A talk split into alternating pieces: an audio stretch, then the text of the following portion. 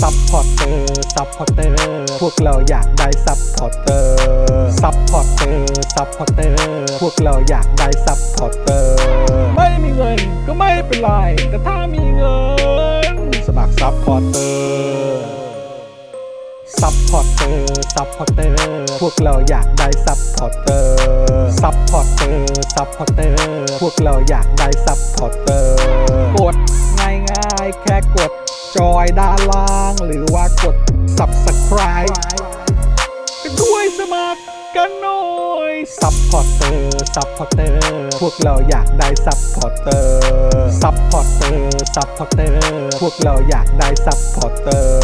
ซัพพอร์เตอร์ ซัพพอร์เตอร์ พวกเราอยากได้ซัพพอร์เตอร์ ซัพพอร์เตอร์ ซัพพอร์เตอร์ พวกเราอยากได้ซัพพอร์เตอร์ ซัพพอร์เตอร์ เมมเบอร์ชีพสมัครซัพพอร์เตอร์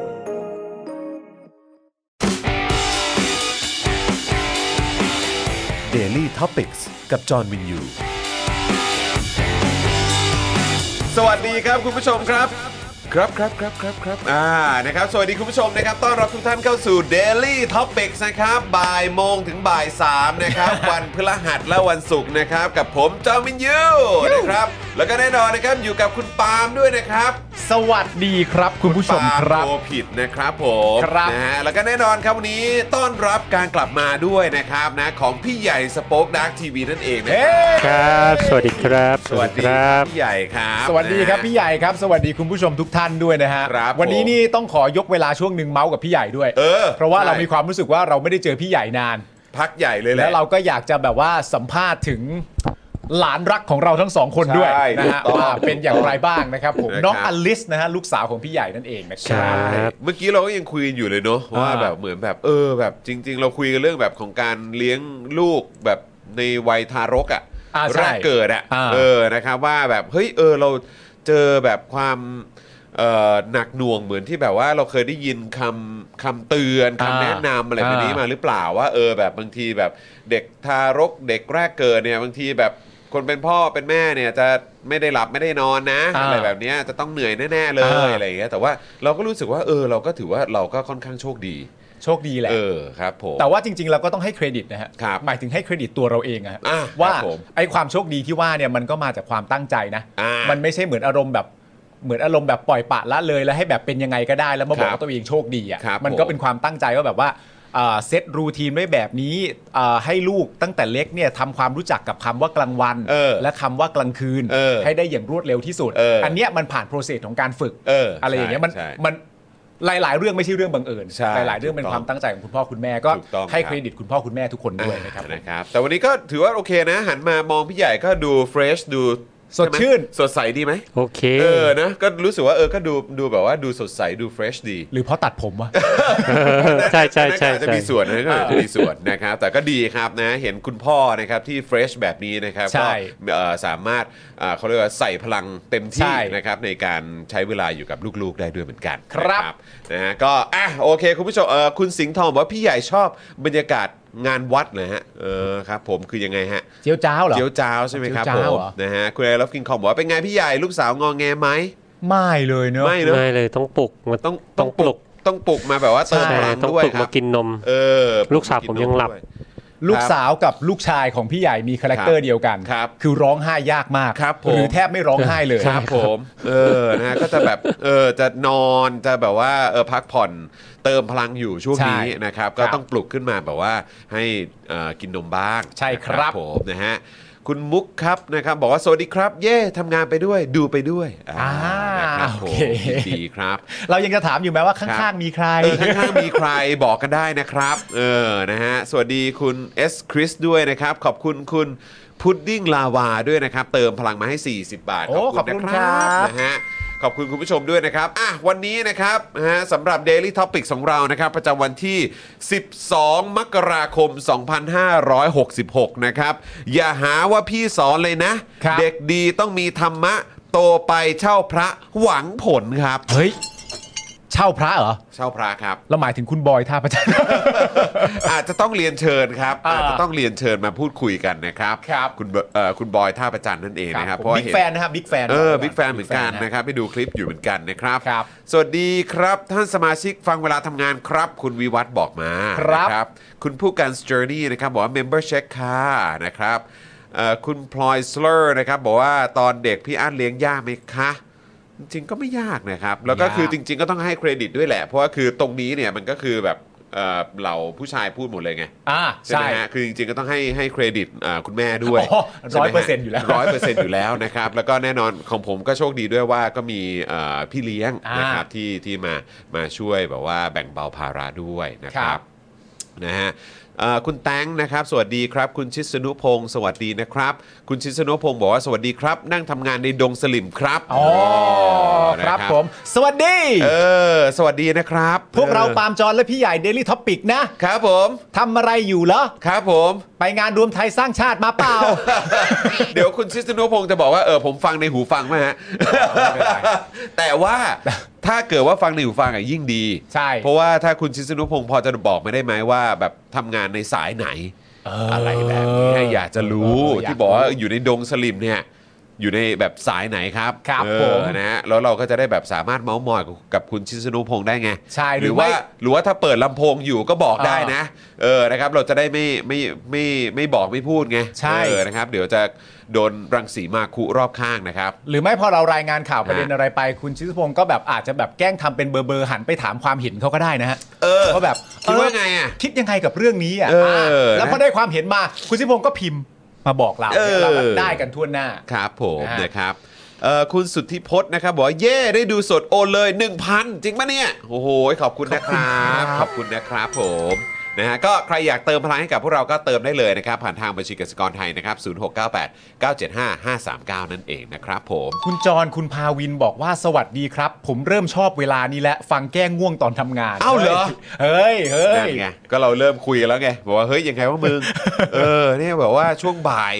เออพฤหัสศุกร์นี่ก็อีก energy หนึ่งนะ เพราะว่าเราแบ่งนี้แล้วล่ะสามสองโมง เนอะสามสองเนอะเอ เออ อนะครับ จะได้เป็นเหมือนแบบอย่างที่เราคุยกันขำๆอ่ะ อ่า เรื่องเล่าเช้านี้เรื่องเล่าเสาร์อาทิตย์นะฮะ อ่า เออคุณมุกครับบอกว่าผมอยู่ศรีราชนี่คือแหล่งกำเนิดหรือเปล่าครับโอ้ อ๋อ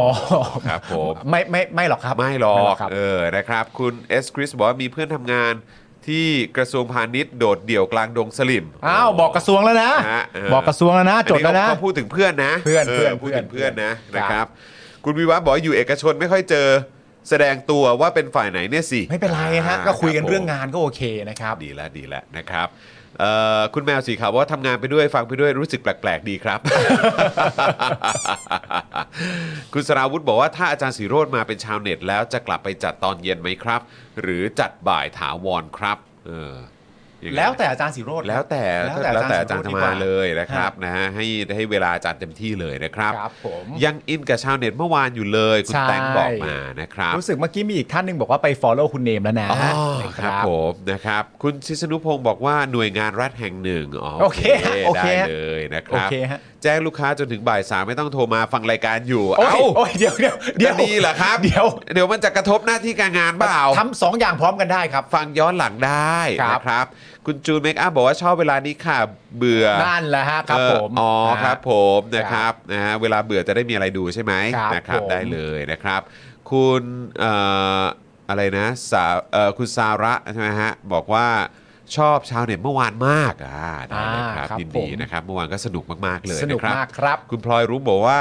เอ่อของเราก็ไม่มีใครแสดงตัวว่าอยู่ฝั่งไหนเหมือนกันนะครับ เออครับผม ก็ดีแล้วครับ เพราะว่า ฮะ จริง ๆ แล้วที่ทำงานคุณพลอยรุ้งก็มีมีกลุ่มคนที่สำคัญกว่าต้องดูแล ใช่ โฟกัสเรื่องนั้นดี ถู ก ก ว่า ต้อง นะครับ นะครับ คุณแพมบอกว่าแวะมาดูตอนหาหมอครับอ้าวไปนอะไรหรือเปล่า อ้าว คุณแพมโอเคเนาะเออ หรือ นะ เช็ค ครัอับพหรืออะไรเฉยๆหรือเปล่าครับ เออนะครับ บอกกันด้วยนะนะครับ คุณเอสคริสบอกว่าเพื่อนผมคนนั้นเนี่ยเป็นแฟนรายการด้วยนะครับ เขาได้กำลังใจจากคุณจองคุณปามาก ๆ เลย ขอบ โย พระ ยินดี คุณมากๆครับ ผม ยินดีที่สุดครับ ยินดีมาก ๆ เลยนะ คุณ ครับ ผู้การเจอร์นี่นะครับ บอกว่าจริงค่ะ เวลานี้แก้ง่วงได้เยอะมาก เฮ้ย นี่แปลว่าช่วงบ่าย ๆ นี่ง่วงเหงาเอ้ยเขาง่วงง่วงเหงาหาวนอนเหรอ ใช่ไหม คุณเป็นคนที่ช่วงบ่าย เออ ๆ เป็นคนแบบซึมซึมๆง่วงๆปะ เมื่อก่อนเป็นนะ หมายถึงช่วงงานเยอะๆปะ ช่วงเหมือนตอนที่แบบ สำหรับผมอะ่ะผม อ่า สังเกตได้เลยว่าตอนที่แบบว่าเออเหมือนพอนอนเต็มอิ่มอะ่ะ อืม เหมือนนอนแบบได้ฟูลี่อ่ะ อ่า ก็เหมือนสภาพร่างกายค่อนข้างโอเคอะ อ่า เฟรชได้ทั้งวัน ผมเข้าใจ แต่ก่อนหน้านั้นน่ะตอนที่แบบมีอาการกรนเยอะๆ น้ำหนักเยอะ อ่าอ่าอ่า ๆ แล้วก็ไม่ได้ใช้เครื่องช่วยเอ่อเรื่องของหายใจอ่ะ อ่า เออไอ้ตรงนั้นน่ะเออ อ่ามั มันก็แบบว่าช่วงนั้นคือจะเพลีย เพราะตอนนอน เหมือกนลางคื จะไม่เฟรชไม่เต็มร้อย น ทั้งวัน ไม่ได้รีชาร์จเต็ม หาย ที่ ใจ ช่ห ได้ไม่เต็ม โอค ที่ไงอะไรแบบนี้ย เพราะผมมาโดนเตือนบ่อยมากเลย ครับ ตอนที่แบบสมมติไปถ่ายละครอย่างเงี้ยสมมติว่าออกไปถ่ายละครตั้งแต่ตอนเช้าใช่ไหม ครับ แล้วประเด็นก็คือถ่ายวันนั้นมันคาบเกี่ยวประมาณแค่ครึ่งวันน่ะ ครับ แล้วต้องขับรถกลับบ้านตอนประมาณสักบ่ายโมงบ่ายสองอ่ะ ครับ คนในกองจะเตือนกันเยอะมากว่าเป็นช่วงเวลาที่ขับรถแล้วควรจะระวังที่สุด อ่า เพราะมันมีสิทธิ์แบบหลับในหรือว่า เออ ง่วงอะไร เออ ต่างๆ เอ นะ อ แต่ผมไม่เคยเป็นนะ เออ แต่หมายถึงว่าได้ยินคนเตือนบ่อยมากว่าช่วงช่วงเวลาบ่ายโมงกว่าบ่ายสองอะไรต่างๆนานาถ้าเริ่มต้นทำงานตั้งแต่เช้าอ่ะ เออเออ จะเป็นช่วงเวลาขับรถกลับ ยิ่งถ้าสมมติไปถ่ายที่ต่างจังหวัดอย่างเงี้ ครั ย บ แล้วต้องขับซัดยาวเหยียบเหยียบแบบถนนไม่ไม่ไม่ไม่ติดมาก ครับ เหยียบโล่งๆสักประมาณแบบชั่วโมงครึ่งสองชั่วโมง ครั อะ่ะ บ มันค่อนข้างอันตราย อ่า แต่ผมไม่ค่อยรู้สึกนะ แต่ผมอะมีความรู้สึกว่าเหมือนพอยิ่งตื่นเช้าอ่ะ อืม ยิ่งเฟรช เป็นไปได้ สำหรับผมนะ แต่ต้องตื่นเองนะ ใช่ใช่ใช่ใช่ เป็นเอ ใช่ งนะ ใช่ใช่แล้วก็คือแบบอย่างคือสังเกตได้เลยวันไหนแบบไปส่งลูกอย่างเงี้ย เออ ช่วงบ่ายอะเฟรช อ่า เออแล้วอย่างเนี่ยอย่างเช้าเนี่ยผมไปเรียนว่ายน้ำอย่างเงี้ย เออ ก็ตื่นเช้า ใช่ ก็ก็ก็ก็รู้สึกโอเคอ่ะ คือมันนอนพอดีไง ใช่ คือนอนเยอะไป ใช่ ก็จะก็จะเพลีย ใช่แล้วอย่างก่อนหน้าเนี้ยไอ้ตอนที่ยังรู้สึกว่าเออมีน้ำเอ่อเรื่องของน้ำหนักเรื่องของการกรนนอนได้ไม่อิ่มนอนได้ไม่เต็มที่อะไรแบบเนี้ยเราก็จะนอนแบบเออพยายามเหมือนแบบนอนให้มากที่สุด เออ ตื่นสายหน่อยละกันพอตื่นสายปุ๊บแบบเผื่อเราจะเฟรชขึ้นกลายเป็น เออ ว่าก็ยังต้องพึ่งกาแฟ อ่า แล้วเอ่อดื่มเท่าไหร่ดื่มเท่าไหร่ดื่มเท่าไหร่ก็ยังไม่ อืม ค่อยรู้สึกเฟรช อ่า เอ่อขนาดนั้น อ่า แต่ในช่วงหลังๆเนี่ยกลับกลายเป็นว่าเหมือนแบบการดื่มกาแฟคือดื่มเพราะแค่ติดรสชาติ อ่าชอบรสชาตินี้ ใช่แต่มันมันมันมันไม่ได้เกี่ยวกับเรื่องว่าทำให้ตื่นละ เออ เอออะไรแบบเนี้ย แต่ผมมันนอนไม่เต็มอิ่มเลยดึกดึกๆกลางดึกไทนี่สะกิด เอ้ย ก็ดึกดึกๆงานดีไง ดึกดึกๆไทนี่สะกิดบอก เออ พาลูกเข้าไปฉี่นะ อ้าว ได้ครับได้ครับ เรียกว่าปาล์มดึกดึกๆงานดี ไม่ได้ฮะ งานดีไงดูแลลูก ดี เออครับผมนะ คุณ ฮะ จูนก็ถามเหมือนกันนะครับย้ายมาจัดช่วงนี้ตลอดเลยดีไหมคะ เอ้ยโอ้โหเอาละสิ อ่ะ เออ เดี๋ยวเดี๋ยวแม่ เนี่ยเริ่มมีรีเควสละ คุณพัชชานะ สัก ครับ พักหนึ่งสักพักหนึ่งสักพักหนึ่ง เออ ไปก่อน ดู เดี๋ยวเอ่อไล่อย่างนี้ ดู ไปก่อน ฟิลดูเวกันไปก่อนเออ ครับ นะ ผม ครับ คุณพัชชามาเม้นเหรอ คุณประชามาเม้นบอกว่าเวลาขับรถช่วงบ่ายๆเนี่ยจะรู้สึกเพลียแดดมันทรมาน อ๋ อ๋ อ อ อ๋ แสดงว่าประเด็นเป็นเพราะสภาพอากาศแล้วก็แดด อ่า ด้วย อ่าโอเคเก็ตเก็ตเก็ต นะครับ นะครับ คุณ Lighting Studio นะครับ มาเป็นเมมเบอร์ของเราด้วยนะครับ2บวกแล้ว อันนี้อันนี้คือ 2 ปีหรือ2เอ๊ะมันคือเท่าไหร่นะ 2 เดือนใช่ไหม เดือนนะ สองเดือนบวกนะขครั อ บบ พระคุณมากๆ ขอบ นะ ณ ค นะค รั รับ บ ขอบคุณนะครับผมเอ่อคุณนันพัฒน์สวัสดีนะครับ คุณเซนนะครับนะฮะบอกว่าสบายใจเจ้านายไม่สลิมนะฮะเอ่อเข้าเข้าอะไรนะเข้าดึกห เลย รือเข้าตึกมั้งเคยเปิดฟังย้อนหลังเจ้านายแอบยิ้มให้เบาๆอันน่ะโอ้โหสุดยอดนะครับ อุ้ยอันนี้คำถามดีคุณ ครับ Lightning F นะครับ ถามครับ ว่าคุณจอนแก้กรนยังไงครับ ที่บอกว่ากรนหนักๆมาก่อนเนี่ย ผมว่านะคืออันนี้อีกพาร์ทหนึ่งที่สำคัญมากๆ ก็คือเรื่องของน้ำหนักครับ อ๋อ ผมว่าเรื่องของน้ำหนักเกี่ยวนะ อ๋ออ๋ออ๋อ นะครับคือบางทีถ้าเราน้ำหนักเยอะเนี่ย คืออันนี้ผมไม่รู้ว่าเป็นทุกคนหรือเปล่า แต่สำหรับผมอะน้ำหนักน้ำหนักเยอะผมเคยน้ำหนักเป็นร้อยกิโลมาแล้วใช่ไหม อ่า ผมร้อยสามร้อยสี่โลก็เคยมาแล้ว อ่า ใช่ไหมครับช่วงนั้นก็แบบว่านอนไม่เต็มที่นอนไม่อิ่ม อ่า กรนน้ำหนักเยอะอะไรอย่างเงี้ยเออพอลดน้ำหนักลงมาก็สภาพร่างกายก็ดีขึ้น อืม ใช่ไหมครับ ออกกำลังกายด้วยก็ก็ดีขึ้นด้วยเหมือนกันเออแล้วก็มีช่วงที่แบบน้ำหนักก็เพิ่มขึ้นมาอีกหน่อย หรืออะไรแบบเนี้ย อืม คืออาจจะแบบอยู่ที่ประมาณสักแบบ 80 ปลายปลาย อ่า เก้าสิบต้นต้นๆอะไรแบบเนี้ย แต่ไม่ถึงร้อยแล้ว ไม่ถึงแต่ว่าน้ำหนักเอ้ยแต่ว่าเรื่องกรนเนี่ยก็ก็ก็ยังมีอยู่ อ่า น้ำหนักลงมาอีกทีนึงคือคือไม่ใช่แบบย้อนกลับไปสมัยแบบเอ่อที่กูเชฟเซฟคอร์นะแต่ อ่า คือแบบพอน้ำหนักขึ้นมาอีกนิดนึงอยู่ที่ประมาณสักแบบ 85 86 อะไรอย่างเงี้ย อืม ซึ่งซึ่งจริง ๆ แล้วเวทที่ที่กำลังดีสำหรับผมเนี่ยทุกวันนี้ผมอยู่ที่ประมาณสัก 81 อืม ซึ่งกำลังดีกำลัง อืม รู้สึกว่ากำลังสบาย อืม ใส่เสื้อผ้าสบาย อ่าน น อน อ่า พักผ่อนได้เต็มที่อะไรแบบเนี้ย อืม ก็คือตอนแม้กระทั่งว่าตอนนั้นน่ะขึ้นไปประมาณสัก อืม 85เออซึ่งเราก็รู้สึกว่าเออมันก็ไม่ได้ดูแย่ อ่า แต่อาการโครนก็ยังมีอยู่ ผมก็เลยรู้สึกว่า อ๋อ เบื้องต้นน่ะดูเรื่องของน้ำหนักก่อน ถ้าเป็นไปได้นะครับ ซึ่งเรื่องของน้ำหนักมันก็ดีด้วย อืม ซึ่งอันนี้อยากฝากคุณผู้ชมเพราะคือเรื่องของน้ำหนักมันก็จะส่งผลในหลายเรื่องใช่ไหมล่ะ อ่า เรื่อง เข้าใจ ของความเอ่อกระฉับกระเฉง ความคล่องแคล่วอะไรแบบนี้ด้วยการ อืม ออกกำลังกายมันก็จะ อ่า ช่วย อ่า ตรงพาร์ทนี้ได้ เรื่องของข้อ อ่า เรื่องของอะไรแบบเนี้ยก็มันก็มีส่วนด้วย แล้วก็เรื่องของการกรนเนี่ยหรือว่า อืม การนอนไม่เต็มอิ่มอ่ะมันก็จะส่งผลถ้าเกิดว่าคุณน้ำหนักเยอะ อ่า โดยส่วนตัวนะครับ แล้วหลังจากนั้นพอผมน้ำหนักลงมาแล้ว มันก็ยังมีอยู่บ้าง แต่ปัญหาของผมเนี่ยไอ้กรนเนี่ยมันไม่มีแต่ผมอ่ะเจอปัญหาว่าหยุดหายใจ อันนี้เรื่องใหญ่เหมือนกัน เอ นะ อนี่เรื่องใหญ่ ซึ่งมันก็ทำให้นึกถึงใหญ่างไอ้ตอนไอ้จิ๊บไง อ่าใช่ ไว้จิ๊บมันก็ ใช่ เหมือนไหลไปเลยมันก็แบบ ใช่ อ๊อกแล้วมันก็หลับไปเลย อ่าใช่ ไหมล่ะ ใช่ อันนี้ ใช่ ก็คืออาการแบบคล้าย ๆกัน แล้วทั้งทั้งที่จิ๊บนี่ไม่มีเรื่องเกี่ยวกับน้ำหนัก ใช่ มาเกี่ยวข้อง แต่มัน ใดๆ ใช้มันใช้ร่างกายหนัก ใช่ใช่ จิ๊บ หนัก อ่ะ เออ มันก็แบบทั้งโอ้โหนะฮะมันเต็มที่มาก มั นะ น ครั เต็ บ มที่มากครับ ใช่ใช่ โดยหลัก ๆ ก็ขี่มอเตอร์ไซค์ไม่ใส่หมวกกันน็อกนี่ก็สไตล์เขาเลยนะฮะ อันนี้อันนี้ก็อย่างหนึ่งแล้วครับ สไตล์ มันก็ เขาเลย ชัด นะ แล้วนะครับเนี่ย ส่วน ก็ก็ก็ลองดูกันได้ ลองดูลองดู ม พี่ใหญ่พี่ใหญ่เคยหนักสุดเท่าไหร่ เจ็ดสิบอืมเจ็ดสิบห้ามั้งครับ เจ็ดสิบห้า 75 ซึ่งตอนตอนนี้ประมาณเท่าไหร่ครับพี่ เจ็ดสิบ ตอนนี้เจ็ดสิบ อ๋อ เอ โอ อ เค เฮ้ยพี่ใหญ่ก็ถือว่าโอเคนะ คือแบบว่า ใช่ ถึงถึงถึงหนักสุดของเขาอ่ะ ประมาณเจ็ดสิบห้า ก็ก็ก็ไม่ได้ไปไกลแบบเลยเถิดแบบกูอ่ะ เออ อืดนะ ตอนเจ็ดสิบห้านี่โคตรอืดเลยนะ หรอ ใช่ใช่ใช่ใช่ใช่แต่ เพราะว่าเรารู้ ได้ตัว สูง อ แค่ร้อยหกสิบแปดไง อ๋อ แต่ว่าก็ อ๋อ อ๋อโอเค อันนี้อันนี้อันนี้ก็พอเก็ตแต่ว่าก็ยังอยู่ดีอ่ะถ้าเกิดว่าเอ่อถ้าพี่ใหญ่สูงเท่าไหร่ร้อยหกสิบแปด 168 ร้อยหกสิบแปดแล้วพี่ใหญ่แบบหนักแบบเก้าสิบอย่างเงี้ย เออนะก็ อันนั้นอันนั้นก็ ขยายหย คือ เ อันนั้นคือคือรู้สึกว่าประมาณเดียวกับกูตอนที่กูน้ำหนักร้อยกว่าโล อืม กู โอเค ว่าฟิลนั้น เออเออ ซึ่งขนาดพี่ใหญ่แบบหนักสุดแบบ 75 เนี่ย กูว่าก็ถือว่าพี่ใหญ่ก็ดูแลตัวเองดี ใช่ ใช่ไหมครับ แต่เมื่อก่อนพี่ใหญ่เตะบอลใช่ไหม ใช่ ใช่ไหมแต่ว่าตอนนี้ไม่ได้เตะใช่ไหมเพราะว่าขา ไม่มีคน ขาจ็บ เตะแล้วเก๋แล้ว จำได้ว่าเคยบาดเจ็บไง เออเคยเคย อยู่ เอ็นหัวเข่าขาด นั่นไง เออ นะครั เอ้ บ ยถามเลยดิ อืม ตอนที่คุณน้ำหนักขึ้นไปร้อยสามร้อยสี่อ่ะ ครับ มันมันมีเหตุผลประกอบปะ ที่ ของขอที่ง น้ำ การหนักขึ้นไป หนักไปถึงขนาดนั้นได้ มัน มี มันเป็นทรามาหรือมันคืออะไรมัน มันมันคือมันคือจัดรายการดึกไง จัดรายการวิทยุถึงประมาณตีตีสองเกือบตีสามอะ แล้วกิน แล้วก็กินดึกไง อ๋อ กินแบบตอน โเค ห้าทุ่มก่อนเข้ารายการอะไรอย่างเงี้ย อ่าๆๆ แล้วบางทีแบบเราก็มีรู้สึกว่าหุ้ยหิวอ่ะอยากกินอ่ะ อ่า สั่งเบอร์เกอร์มากินอะไรอย่างเงี้ ย ก็ขึ้นอยู่แล้ว แล้วก็แบบไลฟ์สไตล์ตอนนั้นก็คือแบบกินกาแฟเย็น แบบ อ่า สมัยก่อนนะกาแฟเย็นแบบที่เขาชงแบบตามรถเข็นน่ะ นมนมน้ำตาลน้ำตาลหน่อย ใส่นม อ่า ข้น ใส่นมแบบว่าโอ้โหมันมันๆเข้าไปแล้วก็กินอย่างเงี้ยวันละ3 4 แก้ว อ่า ใช่ไหมกินกาแฟกระป๋องกินพวกน้ำอัดลม อ่า ที่แบบว่าไม่ใช่ซีโร่แคลอรี่อะไรอย่างเงี้ยแล้วหลังจากนั้นก็ถึงมาทำไอ้กูเชฟเซฟคอร์สเนี่ย คือนอกจากกิน เออ ดึกแล้วเนี่ยตอนกินดึกยังไม่คุมด้วย กินเต็ม ไม่คุมเลย เต็ม แล้วตอนนั้นก็หนักนะคุณผู้ชมก็คือแบบว่าตามสไตล์อ่ะมันก็มันก็แบบเอ่อพอเริ่มมีอิสระอะไรของตัวเองปุ๊บเนี่ยก็สูบบุหรี่กิน อ่า เหล้าอะไรแบบนี้ใช่ไหม อ่า คิดว่าตัวเองแบบจะอยู่จนร้อยปี อ่ะ แข็งแกร่งตลอดกาลอ่ะเออก็ไม่ได้ดูแลตัวเองอ่ะเออ เออ นะครับ เพราะฉะนั้นก็หันมาดูแลสุขภาพกันด้วยนะครับ ครับ นะฮะ ผม เอ่อคุณจินิสบอกว่าสุขภาพจิตมีผลด้วยไหมพอน้ำสำหรับผมอ่ะพอน้ำหนักขึ้นเยอะมันก็มันก็ส่งผลเหมือนกันนะอืม เออ นะ เข้าใจ ครับเพราะฉะนั้นก็นั่นแหละนะครับถ้าเป็นไปได้ มีคนว่าออกกำลังกายด้วยการสะกิดเมียไหมเออนะครับ ก็ได้นะครับ ได้ไหม ได้ หม นะครับ เออนะครับ แต่ว่ามันจะออกกำลังกายได้เซสชั่นที่นานไหมนี่แล้วแต่คน นะแล้วแต่คน แล้วแต่เซสชั่นนะครัแล้บวแต่เซสชั่น แล้วแต่เซสชั่นนะครับ ครับผม สวัสดีครับกำลังง่วงๆเลยเพิ่งทานข้าวมาคุณฮาร์เคนเจบอกมา เมื่อกี้ นะครับ มีคนอธิบายเป็นวิทยาศาสตร์ด้วยนะ ว่า เรื่องประเด็นว่าทำไมตอนบ่ายๆเราถึงจะง่วงอ่ะ อ๋อเหรอฮะ เหมือนกินข้าวเที่ยงเสร็จ แล้วมีน้ำตาลและอินซูลินสูบฉีดอะไรประมาณอย่างเงี้ย ใช่ใช่ ประมาณ ใช่ อย่างเงี้ยนะ นะค ค รั รับ บขอบคุณนะครับ ครับเออเมื่อสักครู่นี้เหมือนเห็นคุณมุกบอกว่าคุณมุกไปศาลเหรอ เอ๋อแล้วฮะ เออเดี๋ยวรบกวน ไป พี่ใหญ่ช่วย ไปเป็นพยายาม ไปเป็นพยานใช่ไหมครับ อ๋ออ่โอเค านะฮะได้ข่าวว่าคุณมูก็เป็นเป็นพยานอยู่หลายเคสเหมือนกันนะ เออ จ นะครับผ อ ม ห์น ครับผม สำเร็จไหมเนี่ย คุณยูดีนะครับบอกว่าผมลดน้ำหนักได้สำเร็จเพราะรายการคุณจรเลยนะ 19 โลแน่โอ้โหสุดยอดครับ สุดยอดเลยครับ ยอดเยี่ยมมากเลยครับผมนะฮะ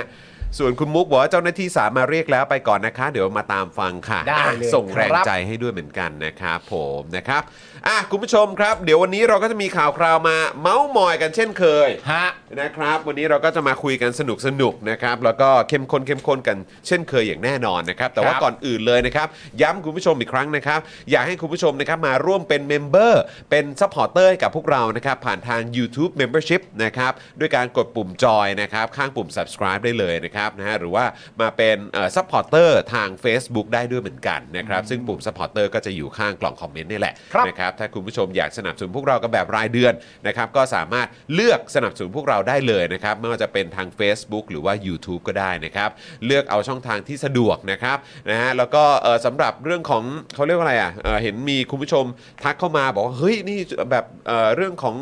ราคาเอ่อ ครับ เอ่อสนับสนุนรายเดือนน่ะจะมีแบบว่าเป็นเกรดที่แบบว่าลงมาอีกไหม อืม นะครับสำหรับ YouTube เนี่ยเดี๋ยวเราจะมีการเอ่อปรับให้ด้วยเหมือนกัน โอ เพ เค ราะว่าหลายท่านก็บอกด้วยเอ่อบอกมานะครับแต่ว่าสำหรับ Facebook เนี่ยรู้สึกว่าจะลิมิต อันนั้นคือแบบว่าเหมือนแบบเอ่อเรทขั้นต่ำสุดแล้ว minimum แล้ว ใช่ครับนะเพราะฉะนั้นก็เอาที่สะดวกเลยนะครับ ครับ สนับสนุ ผ น ม ผ่านทาง YouTube ก็ได้ Facebook ก็ได้นะครับคุณผู้ชม เราเข้าใจทุกท่านนะ ใช่ ครับ ครับผมนะครับแล้วก็แน่นอนนะครับอย่างที่บอกกันทุกวันอยู่แล้วนะครับ เติมพลังให้กับพวกเราแบบรายวันได้ 0698975539 บัญชีกสิกรไทยนั่นเอง เมื่อวานนะครับแล้วก็เมื่อวานซืนก็เอ่อมีคุณผู้ชมเติมพลังเข้ามาให้เพียบเลย ใช่ นะครับนะวันนี้ก็ยังคงเติมได้อยู่นะครับขอบคุณคุณผู้ชมมาก ๆ ด้วยนะครับ ครับผม แล้วก็วิธีการที่ง่ายสุด ๆ เหมือนกันในการสนับสนุนพวกเรานะครับ ก็ด้วยการกดไลค์กดแชร์นั่นเองนะครับ ครับผม นะฮะเคยใช้คลิปกู๊ดเชฟเป็นกำลังใจเมื่อนานมาแล้วครับ จาก 109 ลงมา 75 โลอุ้ยใกล้เคียงกับผมเลยนะ ฮะ ตอนนั้นผมลงจาก 103 นะครับ ลงมาอยู่ที่ประมาณสัก 78-79 นะครับนะฮะเอ่อ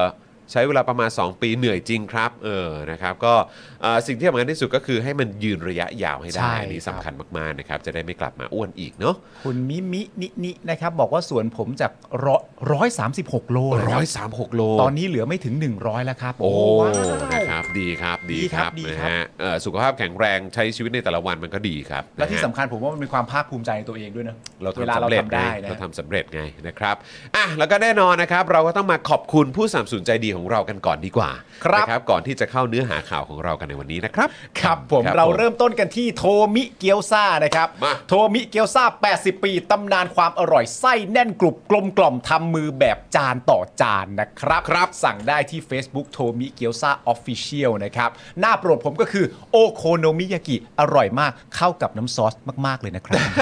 ถูกต้องเลยครับผมนะฮะแล้วก็แน่นอนครับนี่เลยตั้งฮกกีบะหมี่กวางตุ้งนั่นเองนะครับอาหารที่นี่เนี่ยอุดมไปด้วยดราม่าแสนอร่อยของชาวเน็ตทุกวันเลยนะครับ ครับ เข้าไปดูกันได้ครับที่ Facebook Instagram นะครับช่องทางโซเชียลมีเดียแพลตฟอร์มของตั้งฮกกีนะครับติดตามข่าวสารติดตามเรื่องราวต่างๆ แล้วก็ติดตามเมนูเด็ด ๆ ของพวกเขาด้วยนะครับ ครับผ ครับผม ม ต่อกันที่เดอะม a t แพนครับเดอะม a t แพนสวรรค์ชั้น 7 ของสายเนื้อโอ้ yes นะครับ มีโปรใหม่มาบอกกันด้วยนะครับ ก็คือช่วงเวลา 5 โมงเย็นจนถึง 1 ทุ่มนะครับ ถ้าสั่งเบอร์เกอร์แถมฟรีไปเลยเครื่องดื่ม 1 แก้วครับ ส่วนโค้ดอตอหอนะครับ ก็ยังสามารถลดค่าอาหารได้ 10%เหมือนเดิม เพิ่มเติมก็คือว่าถ้าเกิดยอดสั่งครบ 1,000 บาทนะครับรับฟรีไปเลยพันนาคอตต้าอีก 1 จานครับ ถ้าสนใจนะครับสั่งได้ที่ Facebook The Meat Pan นั่นเองครับ ถูกต้องครับผมนะครับ แล้วก็ต่อกันด้วยเลยนะครับ อันนี้เป็นตัวช่วยเลยนะครับ ตอนนี้คนรอบข้างหลาย ๆ คนเนี่ยหลังจากได้เอ่อฟังคำการันตีและคำยืนยันจากคุณปาล์มแล้วก็ครอบครัวไปนะครับ เกี่ยวกับเรื่องของกรดไหลย้อนเนี่ยนะครับ ใช่ โอ้โหอันนี้ต้องบอกเลยว่าคนไปซื้อตามกันเต็ม ฮะ แล้วก็ตอนนี้รีวิวทยอยกลับมาแล้วนะครับ ว่าเฮ้ยได้ผลจริงว่ะ ใช่ นะค ครั รับ บ ครับนะฮะสำหรับน้ำว้าพาวเดอร์นั่นเองนะครับผงกล้วยน้ำว้าดิบออร์แกนิกตราน้ำว้าครับบรรเทาอาการกรดไหลย้อนอย่างได้ผล พร้อมเสริมพรีไบโอติกให้จุลินทรีย์ที่ดีในลำไส้ เพื่อภูมิคุ้มกันร่างกายที่ดีด้วยนะครับ ใช่ครับ เพราะฉะนั้นดูแลเรื่องของกรดไหลย้อนได้ด้วยนะครับ แล้วก็ยังเอ่อเสริมสร้างภูมิคุ้มกันให้กับร่างกายของเรา คุ้มค่าสุดๆ ไปสั่งกันเลยนะครับที่ Facebook น้ำว้าพาวเดอร์นั่นเองตรงนี้นะครับ ครับ นี่ลย ผมเราพูด นะคบ เรื่องการนอนไม่เต็มอิ่มจากการกรนใช่ไหมประเด็น ใช่ เรื่องกดไหลย้อนก็เรื่องใหญ่นะ เรื่อง คุณ ใหญ่ ผู้ชม เหมือนกัน แล้วตอนนี้มัน เรื่องใหญ่ เหมือนกลายเป็นอีกหนึ่งโรคฮิตแล้วนะ เนอะ คือคนเป็นกันเยอะ ใช่ เออ ตอนที่ผมลงไปประเด็นแบบว่าเอ่อที่แบบเอ่อใช้น้ำว้าพาวเดอร์ตอนแรกๆใช่ไหมครับ แล้วผม ครั ก็ บ ลงไปเสร็จเรียบร้อยว่าดื่มอันนี้อยู่อะไรต่างๆนานาแล้วผมก็โปรโมทว่าเอ่อประเด็นหลักสำหรับผมที่ใช้เนี่ยนอกจากเรื่องสุขภาพดีแล้วอันหลักๆ เลยอันแบบทางตรงเลยก็คือประเด็นเรื่องกรดไหลย้อน แล้วผมก็ได้รับคำคอมเมนต์จากคนที่ผมรู้จักมากมายเป็นเหมือนกันค่ะเป็นเหมือนกันครับ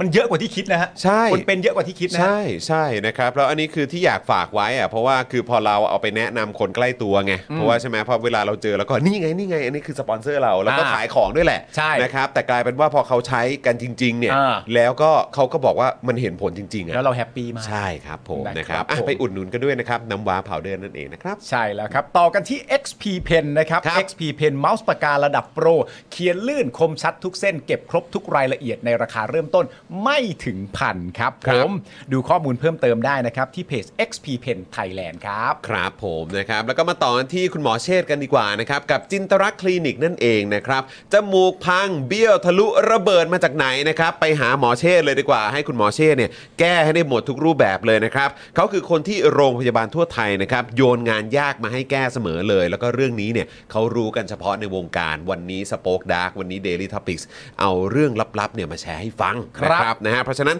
เทพจริงเรื่องงานซ่อมจมูกนะครับต้องไปพบคุณหมอเชษฐ์เลยนะครับที่จินตรักษณ์คลินิกนั่นเองนะครับอยากทราบรายละเอียดเพิ่มเติมนะครับก็ส่งข้อความไปถามกันได้นะครับเข้าไปดูนะครับรายละเอียดแล้วก็เรื่องราวต่างๆ ได้ที่ Facebook จินตรักษณ์คลินิกนั่นเองนะครับ ครับผมนี่หมอเชษฐ์ท่านนี้เลยนะค ครั รั บบ ผม ต่อกันที่เฟรนชิกครับคุณผู้ชมครับเฟรนชิกน้ำพริกหนังไก่เกรดพรีเมียม รสชาติจัดจ้านถึงเครื่องถึงใจครับ สั่งได้ทางไลน์นะครับแอดเฟรนชิกส่งฟรีทุกบ้านนะครับ ครับผม มีติดบ้านไว้คุณผู้ชมฮะ ครับ หิวเมื่อไหร่อยากกินเมื่อไหร่ก็เปิดได้ค ถู รับ กต้องครับผม นะฮะ นะครับก็ล็อตใหม่มาแล้วผมเห็นแล้ว อ่าน นะครับร้อนๆกรุ่นๆจากเตา ครับ นะครับแล้วก็รู้สึกว่าจะจองไปแล้วครึ่งล็อตนะ เอาแล้วไง นะครับ เพราะฉะนั้นใครไม่อยากรอนานนะครับ ก็รีบสั่งกันตอนนี้เลยนะครับ เหลืออีกครึ่งหนึ่งฮะ เหลืออีกครึ่งหนึ่งครับ เหลื ผ ออี ม กครึ่งหนึ่งครับผม นะฮะคือนี่มาเมื่อวานหมดไปครึ่งล็อตแล้วครับ ครับผม นะฮะอ่ะแล้วก็แน่นอนนะครับ Oasis Coffee ครับนี่นะครับ มาพร้อมกับแบรนด์ Ambassador ด้วยนะครับ ผมสลวยใช่เออ ใช่ นะครับ Oasis Coffee ครับร้านกาแฟ 24 ชั่วโมงนะครับสไตล์ยุโรป ครับ พร้อมตกแต่งร้านต้อนรับคริสต์มาสแบบจัดเต็มด้วยตอนนี้ยังได้อยู่นะคุณผู้ชม ใช่ บรรยากาศมันยังได้อยู่ ฮะ นะครับ นะครับห้ามพลาดเลยนะครับ ไปจิบกาแฟหอมๆ พร้อมเสพบรรยากาศสุดเฟสติฟได้เลยที่ 2 สาขาครับนะฮะก็คือที่ห้วยขวางแล้วก็ที่รางน้ำซึ่งอันนี้เนี่ยเปิดกัน 24 ชั่วโมงเลยนะครับ ครับ ดูรายละเอียดเพิ่มเติมก็ได้นะครับ ที่ Facebook Oasis Coffee TH นั่นเองนะครับ ครับผม นะครับอ่ะแล้วก็แน่นอนนะครับสำหรับคุณผู้ชมที่สนใจอยากจะมาซื้อโฆษณา หรือว่าอยากจะแนะนำให้ใครแบบ เฮ้ยแกไปซื้อโฆษณากับ Daily Topic สิ ใช่ใช่ใช่ ราคาแบบย่อมเยาวมาก ใช่ใช่ใช่ 999 บาท โอ้โห ครับ พิธีกรขายให้แบบว่าอย่างกับซื้อเป็นล้าน นะครับนะฮะก็สามารถแนะนำได้เลยนะครับ วันละ 999 เท่านั้นเองนะครับ ถ้าซื้อเป็นรายสัปดาห์เป็นรายเดือน หรือว่าจะเป็นรายปีเลยก็ได้ ครับ นะครับ นะครับเราก็จะมีส่วนลดให้ด้วยนะครับ ก็ยังไงติดต่อเข้ามาได้ที่เบอร์นี้เลยนะครับนะฮะ085 นะครับนี่นะฮะ8275918 นะครับผมก็กรี ค ด รับ กลางเข้ามาได้เลย จะเป็นเจ้าของคอนเทนต์ทำเพจอะไรก็ตามทำธุรกิจออนไลน์ หรือเป็นเจ้าของ SME เอ่อบริษัทขนาดใหญ่ก็ติดต่อมาได้หมดเลยนะครับ ค นะ รั ฮะ บผมนี่คุณลี ครั มา บ ประโยคบอกเล่าฮะ ร้อน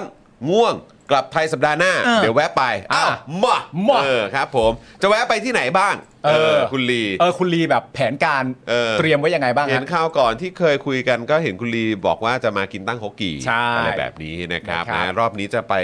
Oasis Coffee ไหมเออ เออ นะครับ นะครับหรือว่าจะไปที่ไหนนะค normal รับ steak โทมิเกียวซา เอออะไรแบบนี้ไหมนะครับหรือว่ายังไงจะอุดหนุนเอ่อน้ำว้าพาวเดอร์ไหมเดี๋ยวมีแพนไหม The เดี๋ยวมี Meat แพน Pan ไหมล่ะ จะไปสอย XP Pen ไหมฮะ เออ เออหรือว่าจะแวะไปหาหมอเชษฐ์ ได้ เออ ได้หมดนะ ก็ได้ด้วยเหมือนกันนะครับหรือว่าจะสั่งเฟรนชิกก็ได้นะ ใช่ เออครั นะ บ ครับ ผม ผมนี่คุณดิฟชาโดบอกว่าจัดมีตติ้งที่ Oasis ก็น่าสนใจนะครับ ผม น่าส ก็ นใจ กำลัง จริ คิด งๆแหละค ว่า รับ Oasis Coffee นี่ถือว่าเป็นแบบ ใช่ อืมเขาเรียกว่าโลเคชันที่น่าสนใจมากดีมากดีมาก สำหรับคุณวิวัฒน์นะครับ ส่งเข้า ครั มา บ ว่าต้องลองสั่งหนังไก่มากินมั่งและ จัดเลยค นะครั รับ บคุณ CEO เขาตอบเองนะ ใช่ครับ คุณเอิร์ธ ผม บอกว่ายืนยันน้ำว้าพาวเดอร์อีกเสียงครับ ช่วยเรื่องกรดไหลย้อนได้จริง แต่ทั้งนี้ก็ต้องปรับเปลี่ยนพฤติกรรมการรับประทานอาหารด้วยนะครับ ใช่แล้วครั ค บ รับผมนะครับอ่ะหลาย ๆ อย่างมันต้องทำให้เป็นเป็นการเอ่อใช้ใช้คำแบบว่าเอ่อฮารูฮาราหน่อยก็คือ คือ เป็นการบูรณาการ เราต้องบูรณาการครับ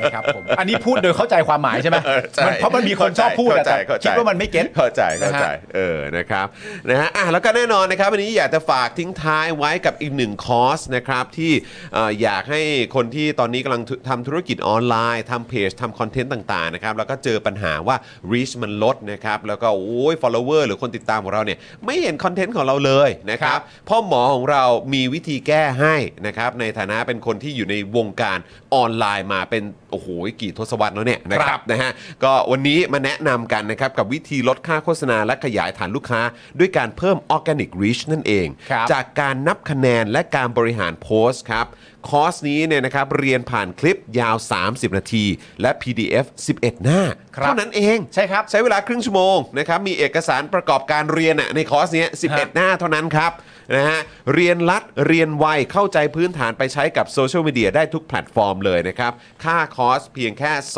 2,999 บาทเท่านั้น ครับ นะครับเพราะฉะนั้นถ้าสนใจทักแชทนะครับไปคุยกับพ่อหมอได้เลยนะครับ ด้วยการ search Facebook page นะครับคอร์สแก้ปัญหานั่นเองนะครับ หรือว่าโทรไปหาพ่อหมอก็ได้ที่เบอร์ด้านล่างนี้นะครับ เบอร์เดียวกับสำหรับใครที่สนใจอยากจะติดต่อโฆษณานะครับ ครับ 085827 5918 นั่นเองนะครับ ซึ่งวันนี้ก็เช่นเคยครับ มีคลิปนะครับจากพ่อหมอมาให้ติดตามมาด้วย ซึ่งเป็นคลิปที่อยากจะบอกคุณผู้ชมว่าหลายคนเนี่ยไปเอ่อติดตามคอร์สนี้ปุ๊บนะครับ ก็สามารถ reach ได้เพิ่มมากขึ้นนะครับ แล้วก็ค่าโฆษณาก็ลดลงไปด้วยนะครับ คือราคาโฆษณามันถูกลงอะ ครั่ ะ บ ปกติยิงแอดอะเออยิงแอดอะถ้ายิงไม่เป็นก็แพงนะครับถ้าอยู่ในบางช่วงบางเวลาเนี่ยเอ่อราคาแอดมันก็แพงด้วยอะ ใช่ นะครับแต่สำหรับพ่อหมอเนี่ยเอ่อเมื่อแนะนำคอร์สนี้ไปปุ๊บเนี่ยนะครับ reach ก็เพิ่มขึ้นนะครับแล้วก็ค่าโฆษณาเนี่ยก็โอ้เฮ้ยถูกลง ครับ แล้วก็ไปถึงคนได้มากยิ่งขึ้นอีกด้วยนะครับซื้อค่าเอ่อซื้อค่ายิงแอดเนี่ยนะครับก็คุ้มค่าแบบสุดๆนะครับเพราะฉะนั้นเป็นอย่างไรลองไปติดตามพ่อหมอกันครับ ครับ สำหรับเจ้าของเพจนะครับที่ยิงโฆษณาแล้วค่าโฆษณาแพง ค่าโฆษณาสูงสูงๆนะครับ ลองเอาคอร์สนี้ไปประยุกต์ใช้ได้ ตอนแรกเนี่ยผมก็ไม่คิดเหมือนกัน ว่ามันจะใช้กับการยิงโฆษณาได้นะครับ คือจริงๆ แล้วความตั้งใจจริงผมอะผมแค่อยากจะทำคอร์สที่วิเคราะห์พฤติกรรมของผู้ใช้งานนะครับในโซเชียลมีเดียเฉยๆนะฮะเพื่อให้ได้ออร์แกนิกริชที่เพิ่มมากขึ้นนะครับ แต่ ดันมีผู้ใช้ที่มีประสบการณ์เขามาลองซื้อไปนะครับ แล้วเขาเอาไปประยุกต์ใช้ทำให้ค่าโฆษณาของเขาอะลดลงถึง 10 เท่าเลย แล้วก็มีอีกรายหนึ่งนะครับ เป็นผู้ใช้ที่มีประสบการณ์เหมือนกันนะครับ ซื้อเอาไปประยุกต์ใช้ปรากฏว่าพอปรับใช้ตามคอร์สนี้แล้วอ่ะเขาบอกว่าพอเขาหยุดแอดน่ะลิสต์มันไม่ค่อยตกเขาส่งรีวิวมาให้ดูด้วยนะครับ ถ้าท่านอยากทราบว่ารีวิวอยู่ตรงไหนก็ไปดูในโพสต์ข้างล่างได้นะครับผมโพสต์ไว้แล้วนะครับ หลาย ๆ ท่านเนี่ยซื้อไปแล้วอ่ะ แล้วเขาปรับได้ภายในสัปดาห์สองสัปดาห์เองผมว่าเขาเก่ง เขาเก่งจริงนะครับก็ไม่คิดว่าคอร์สของเราจะเป็นประโยชน์ขนาดนี้นะครับ ก็คอร์สนี้เนี่ย 2,999 บาทนะครับ ถ้าใครสนใจก็ทักแชทมาได้เลยนะครับ ก็หวังว่าจะเป็นประโยชน์นะครับ หลังซื้อคอร์สไปแล้วนะครับ ไม่ต้องกังวลนะครับ ก็ถามได้นะครับ กลับมาถามได้นะครับ ไม่ว่าจะเรื่องคอร์สหรือนอกคอร์สนะครับ ถ้ารู้ผมตอบให้ ถ้าไม่รู้ผมก็จะไปค้นหามาให้ โอเค ขอบคุณมากครับ คอร์ส 2,999 บาทนะ ทักแชทได้เลย ครับ ขอบคุณครับ อ่ะทักไปคุณผู้ชมฮะ นี่ก็บอกพ่อหมอพ่อหมอต้องอัปเดตด้วยนะ ใช่ เออเดี๋ยวต้องมีคลิปมาอัปเดตแล้วว่าตอนนี้เป็นอย่างไรบ้างเออนะ ใค บ ร พ่อหมอ ใช้และใครเขา ออ รีวิวว่าอย่างไรบ้างนะฮะ ใช่นะครับพ่อหมอบอกว่าอ่ะได้เลยเดี๋ยวจัดมาให้นะค ครั รับบ ผ ผม ม นะฮะเอ่อคุณเจมส์บอกว่าบูรณาการแล้วตั้งคณะกรรมการหรือยังอืมครับผมคุณพิจิกบอกว่าบูรการมาเออบูรณาการมา 8 ปีแล้วหนักกว่าเก่าอีกเออนะครับเอ่อคุณบีสนะครับบอกว่าสวัสดีครับ พี่ๆวันนี้ขอฮาๆหน่อยนะครับ อ๋อ เออหลายคนอาจจะเครียดๆเนอะช่วงนี้นะครับ คุณชัยมงคลทีสวัสดีนะครับนะฮะเอ่อคุณรีดริงสวัสดีนะครับนะฮะสวัสดีทุกทท่านเลยนะครับผมนะฮะอ่ะใครมาแล้วก็แสดงตัวกันด้วยนะครับ สวัสดีคุณธีรทรคุณเมโลดี้ด้วยนะครับ คุณเมโลดี้บอกว่าว้ายวันนี้มาทัน สวัสดีจากโตเกียวค่ะ โอ้ยสวัสดีครับ สวัส ผม ดีครับ สวัสดีครับ โตเกียว เออ นะครับ คุณเบียร์บอกว่าสนใจที่ Oasis เหมือนกันครับ ยังไม่เคยไปเลยอยากไปมานานแล้ว ใช่ไหม เออคุณลีบอกว่าคิดถึงหมูกรอบตั้งฮกกี่อ่าใช่ สไตล์เดียวกับคุณจอนเลย พูดถึงก็คิดถึงเลยเหมือนกันครับนะฮะอ่ะคุณผู้ชมครับวันนี้ข่าวคราวที่เราจะมาคุยกันนะครับ สนุก สนุก สนุกครับ ครับ เริ่มต้นจากสื่อชังชาติก่อน เฮ้ย นะครับ แต่ว่าเป็นชังชาติไม่รู้ชังชาติไทย หรือว่าชังชาติเมียนมานะครับ ชังไปหมดอะสื่อ นะ เนี้ ฮะ ย รอยเตอร์ครับนะฮะ โอ้ แฉว่าเจอสมุดบัญชี แล้วก็โฉนดคอนโดนะครับ ชื่อนะฮะเอ่อเป็นชื่อของลูกมินอองหลายครับ ครับ นะฮะขณะจับในหน้าค้าอาวุธพม่าที่ประเทศไทยครับ เอาแล้วฮะ เอาละเว้ย จับได้ก็จับได้แต่ว่าแล้วมันยังไงต่อแล้วมาติดตาม สนุก ะฮะ ค่ะนะครับนะฮะแล้วก็เรื่องที่สองนะครับการประเด็นปัญหาพรบการศึกษาใหม่ อ่า นะครับ ใหม่ ฉบับใหม่นะครับ ซึ่งเน้นเรื่องของความเป็นคนดี ใช่ ล็อกสเปคเด็กในแต่ละช่วงวัยด้วย อ่าน นะครับอ่ะก็เดี๋ยวมาติดตามกันว่า โอ้ยนี่มีความล้ำขนาดไหนครับเนี่ยพรบฉบับใหม่นี้ ใช่ นะครับเพราะว่าเอ่อก็มีหลาย ๆ ท่านก็ออกมาแสดงความกังวลกันนะครับ แสดงความกังวลว่า แปลว่าอะไรอ่ะ ครับผม คือแบบเฮ้ออะไร เอ้า อ่ะ แปลว่าอะไร มั อ่ะ นคืออะไรอ่ะแต่ละดอก แปลว่าอะไร แต่ละอย่างเดี๋ยวเรามาขยี้กันคุณผู้ชม เออ นะครับ แล้วก็ยังมีประเด็นเรื่องของนี่ไงเอ่อกรมอุทยานนะครับจำได้ใช่ไหมเงินสดเอ่อกี่ล้านกี่ล้าน ห้าล้าน ใน ก อ ว่า อฟฟิศเขาอ่ะ เออ เออใช่ไหมครับแล้วก็ซองเซิงอะไรเต็มไปหมดเลย เออ นะครับพยานนะครับซองเงินสดบนโต๊ะอธิบดีกรมอุทยานครับ บอกว่าเฮ้ย มันเป็นเงินค่าเช่าพระทำบุญ มันไม่ใช่สวยโอเคไหม กูแม่งยอมจริง ครับ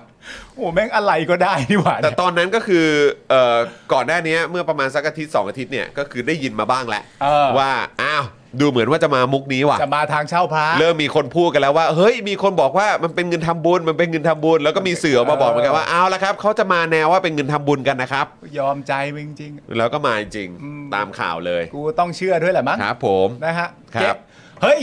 เปิดเก๊ะหน่อย เปิดเก๊ะหน่อย เออ ก็เดี๋ยวเปิดให้ติดขัดตรงไหนอ่ะ ก็มันเป็นเงินทำบุญจะมาเปิด เอออ อย่างนี้เหรอ เอาอย่อา ย่าง งนี้ เงี้ เห ย รอ ครับ โอ้โห ซึ่งเดี๋ยวก็จะบอกด้วยนะครับว่าเดี๋ยวมีกรณีให้มาติดตามกันว่าอันเนี้ยเขาไม่ใช่แบบแนวคิดแบบออริจินอลนะครับ เออ คือเหมือนแบบประมาณว่าอันนี้มันเป็นมุกใช้ซ้ำๆกันบ่อยๆ หรือเปล่าเนี่ย เออ อครับ ผม อย่าไปคิดว่าเป็นมุกสิครับ ก็ไม่รู้ คิดว่าเป็นเรื่องจริงไว้ก่อน เออโอเคครับผม ใช่ฮะ ก็เอ่อตั้งข้อสังเกตแต่ว่าก็ยังไม่ฟันธง ใช่ เออครั ทำบุญนี่ก็แปลว่าเป็นคนดีแล้วนะ คนดี เพราะฉะนั้นเงิน คบผ มันจะจำนวนมหาศาลขนาดไหนแม้จะมีแบบว่า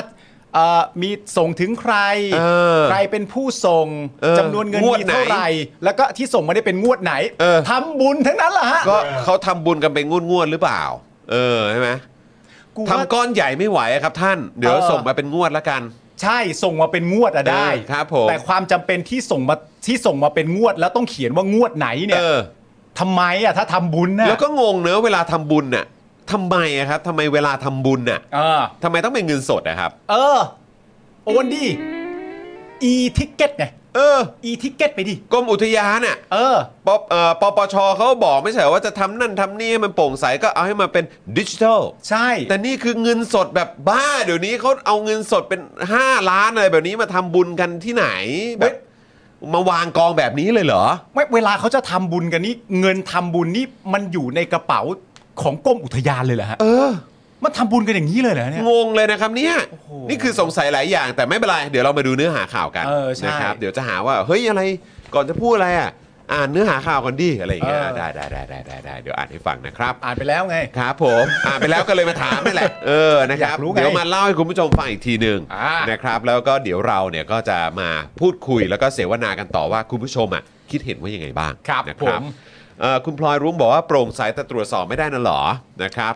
คุณสายฝนบอกว่าอืมทำบุญ อืม นะครับ แล้วก็ยิ้ม ทำบุ มุ ญ มปากนะครับยิ้มมุมปาก อ่า นะ คุณ รับ พิจิกบอกอืมกระถินมาแล้ว ครับ คุณ roar นะครับบอกว่าแหม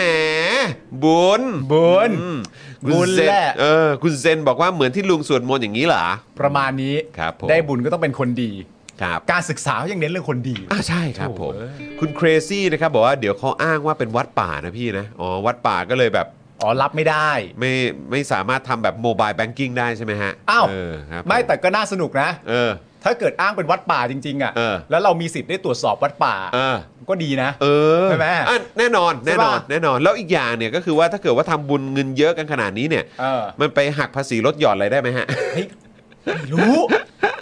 นี่ใกล้แล้วด้วยเนอะ เออ นี่ใกล้ช่วงเสียภาษีเลยเนี่ย ใช่ เออตอนนี้นี่กำลังมองหาที่เอ่อเขาเรียกว่าอะไรบริจาคอยู่เหมือนกันนะฮะ ใช่ เออนะครับ น่าสนใจนะครับ ถ้าเป็นวัดป่าจริงๆแล้วแบบวัดป่าที่มีชื่อว่า เอ ไร อ ย่างเงี้ย บอกมา น่สน สิ ใจนะ คุณแมวสีขาวบอกว่าเป็นไงล่ะ นี่อยากให้พี่ปาล์มอะเอออยากให้พี่ปาล์มเนี่ยต้องสอนเรื่องเทคโนโลยีนะ เออ อพี่ปาล์มเขายัง e-ticket ไง ทิเก็ตเขายังแบบว่าโมบายแบงกิ้งได้เลย ใช่ ครับผ อี ม ทิเก็ตเนี่ย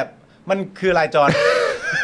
ก็ซื้อตั๋วไง ซื้อตั๋วเข้าใจ เออนะครับ เออ เอ่อคุณพิจิกบอกว่าดีนะ ที่ไม่บอกว่าเจ็บอกอ๋ออ ออั อันนั้นเรื่องอะไรเรื่องเบลลี่แหละฮะ ใช่ เออ ครับ ครับ ผม ผม ตรวจไม่ได้คุณคามุบอกว่า วัดปะ ล่ะ วัดปะล่ะ เขารักเธอเท่าไหร่ คุณสไปซ์โซดาบอกว่าสสโจบอกให้บรรหารน้อยลาออกไปเหอะ แต่งตั้งใครมาก็ไม่รู้อ๋อหมายถึงเจ้ากระทรวงใช่ไหมครับ ครับผม เออนะครับ ห้อยพระสมเด็จป้อมแบบศิระสิเผื่อรอดเออคุณอัญชิสาบอกมา ครับผม คุณจิรทรบอกว่าวัดป่าที่มันเชื่อมกันแบบไม่มีรอยต่อป่ะครับออ เฮ้ย ครับ นะ ผม ผม คุณวุ่นวายบอกว่าเดี๋ยวเข้า Google ก่อนเออ จะไปเซิร์ชว่า จะเซิร์ชจะเซิร์ชข่าวไหนอ่ะเ ยากเสิร์ชข่าวไหน อยก ถามเราได้ ข่วหน คุณวุ่ บ น อก วาย ได้นะบอกได้นะเห รือจะเสิร์ชเรื่อง e-ticket อีทิเกตไหมครับนะฮะหรือว่าดู Daily Topic ได้นะครับ เราพูดเรื่องอีทิเกตไปเรียบร้อยแล้วด้วยเหมือนกัน ครับ นะอ่ะคุณผู้ชมครับงั้นเรามาเข้าข่าวแรกกันเลยดีกว่า ได้ รอยเตอร์ Reuters รอยเตอร์นี่ภาพขึ้นเลย เดี๋ยวเอาภาพขึ้นนะครับนะรอยเตอร์เขาพาดหัวอย่างนี้เลย ไหนดูซิ รู้สึกว่าเป็นข่าวเมื่อวานเลยนะ เออ นะครับ ลงมาแบบสดๆ ร้อนๆ เลยนะครับ Exclusive ครับ เมียนมาฮุน a Chief Family Asset Found in Thai Drug Raid ครับ นะฮะ ไม่ใช่แบบว่าร้านขายยานะครับ ไม่ใช่ร้านขายยาไทยนะครับ แต่ว่าเกี่ยวกับยาย า เส เส พ พติด ติดครับ นะฮะ นะ เพราะว่าก็มีชื่อของหน่วยงานแล้วก็องค์กรอย่างแบบปปสอะไรพวกนี้มาเกี่ยวข้อง ปปง ด้วย อีก เอ ด้วย อ มีเรื่องของการฟอกเงินอะไรต่างๆ เข้ามาเกี่ยวข้องด้วยเหมือนกันแฮะ ใช่ เออนะครับ คุณผู้ชมอยากฟัง ครับ ไหมอ่ะหรือแบบพอขึ้นชื่อว่ารอยเตอร์มาคุณผู้ชมก็รู้สึกแบบโกรธแค้นแบบไม่อยากฟังมัน ไม่เอาอ่ะ ไม่ชอบไอ้ เออ สื่อชังชาติแถบอาเซียน เอ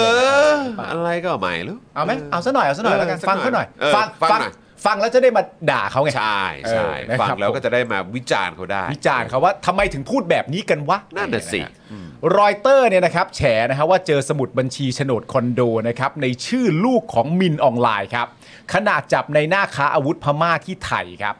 เมื่อวานนี้นะครับรอยเตอร์รายงานว่าเจ้าหน้าที่ไทยได้พบทรัพย์สินที่เกี่ยวข้องกับลูกสาว ครับ และก็ลูกชายของมินออนไลน์ครับ ระหว่างการบุกค้นคอนโดในกรุงเทพนะครับเมื่อเดือนกันยายนของปีที่แล้ว เพื่อจับกลุ่มตุนมินลัดครับ อันนี้ ครั เรา บ เคยรายงานกันไปแล้วนะครับ นะครับผมประเด็นของคุณตุนมินลัดนะครับนักธุรกิจชาวเมียนมานะครับที่ถูกตั้งข้อหายาเสพติดและฟอกเงินครับและยังถูกกล่าวหานะครับว่าเป็นนายหน้าค้าอาวุธที่มีความใกล้ชิดกับมินนองลายครับ นอกจากนี้นะครับตำรวจยังได้จับกลุ่มคนไทยอีก 3 คนนะครับหนึ่งในนั้นเนี่ยนะฮะก็คือลูกเขยของสวอุปกิจ เออ นะครับผมโดยตำรวจไทยนะครับได้พบโฉนดที่ดินและสมุดบัญชีที่เป็นชื่อของลูกชาย และลูกสาวของมินนองหลายนะครับที่คอนโดของมินตุลลัดอีกด้วยครับ แถวพระรามเก้าครับ หุย แถวพระรามเก้าซึ่งถ้าเกิดว่าไปอ่านในของรอยเตอร์เนี่ยเขาระบุชื่อคอนโดเลย แถวพระรามเก้าฮะ แถวพระรามเก้าเลย นี่จับได้ ะค ก รั ลางการ RCA เลยฮะ ไม่ใช่ใช่ไหม แถวแถวเออก็โซนโซนนั้นอ่ะ อ่า โซนโซนนั้นอ่ะเออนะครับแต่ว่าก็เออนั่นแหละครับ ครับ ห้องห้องใหญ่แล้วก็อุ้ยเจอทรัพย์สินอะไรเต็มไปหมดเลยเนาะ อ่า เออนะครับเดี๋ยวเดี๋ยวจะบอกให้ว่า อ่า ทรัพย์สินเท่าไหร่ ฮะ นะครับคือรอยเตอร์เนี่ยเขาบอกว่าในการบุกค้นคอนโดของตุนมินลัดนะครับในกรุงเทพเมื่อเดือนกันยายนเนี่ยนะครับ ครับ ที่เราแชร์ให้ฟังเมื่อสักครู่นี้นะครับ ฮะ เขายึดทรัพย์สินไปกว่า 8.96 ล้านดอลลาร์สหรัฐ ครับ นะครับตีซะว่าจะ9ล้านไหม ได้ สัก9ล้าน 9 ล้านเนาะเออแล้วก็คูณแบบเรทแบบนั่นสุด 297 ล้านบาทครับ 297 ล้านนะฮะ เกือบ 300 ล้านบาทครับ เอาเลยเว้ยนี่ยึดทรัพย์สินได้นะคุณผู้ชม นี่คือยึดทรัพย์สินนะครับเอ่อในคอนโดที่เขาไปบุกค้นนะครับของ อ่า ตุนมินลัดนะครับในกรุงเทพเนี่ยนะครับ อ่า มีทรัพย์สินกว่า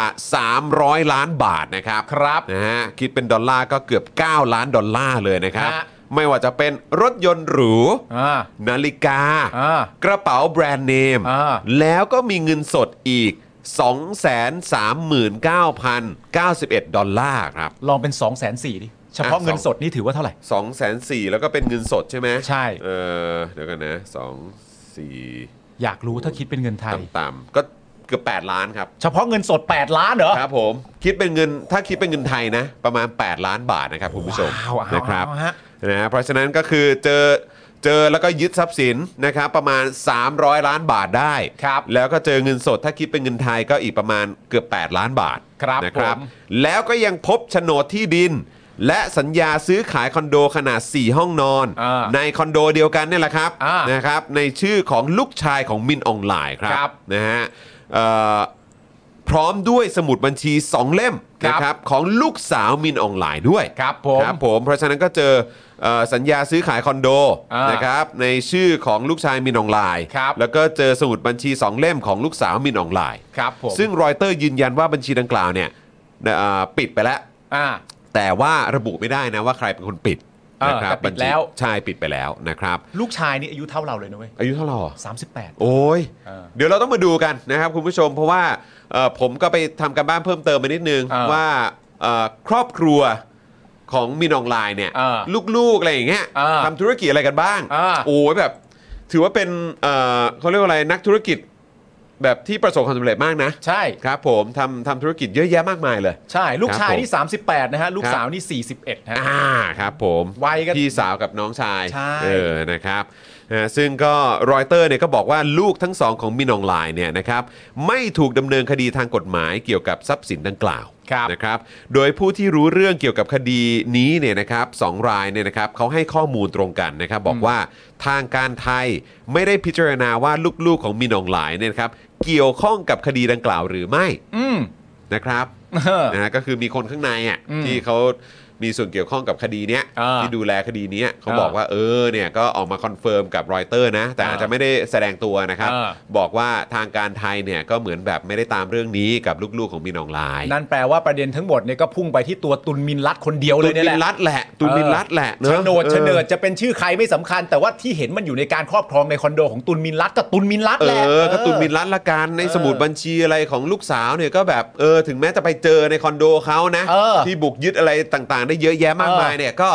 ไม่เกี่ยวหรอก แต่ มิน บัญชีบัญชีปิดไปแล้วนะ ปิดไปแล้วด้วย อืม ทั้งหมดเนี่ยตุนมินรัดล้วนๆ ตุนมินรัต เอ รับเต็มไปดิ อครับผม อ่า นะครับ นะฮะ นะฮะซึ่งเอ่อ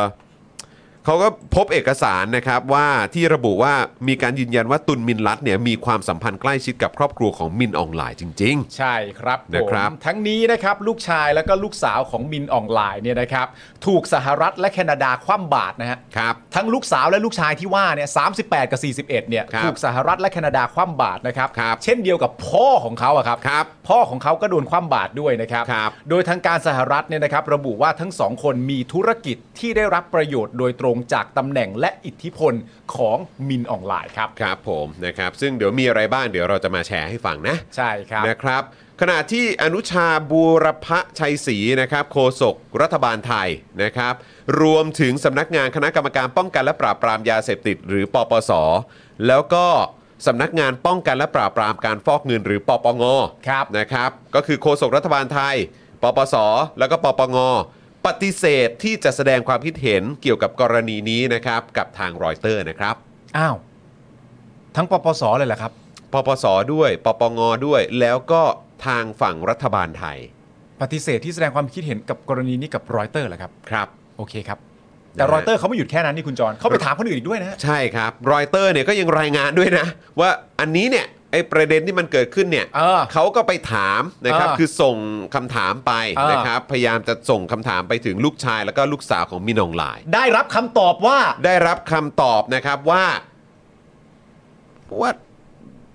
ว่าไม่ตอบ ครับ อะไรวะ นะฮะก็คือไม่ได้รับการติดต่อกลับ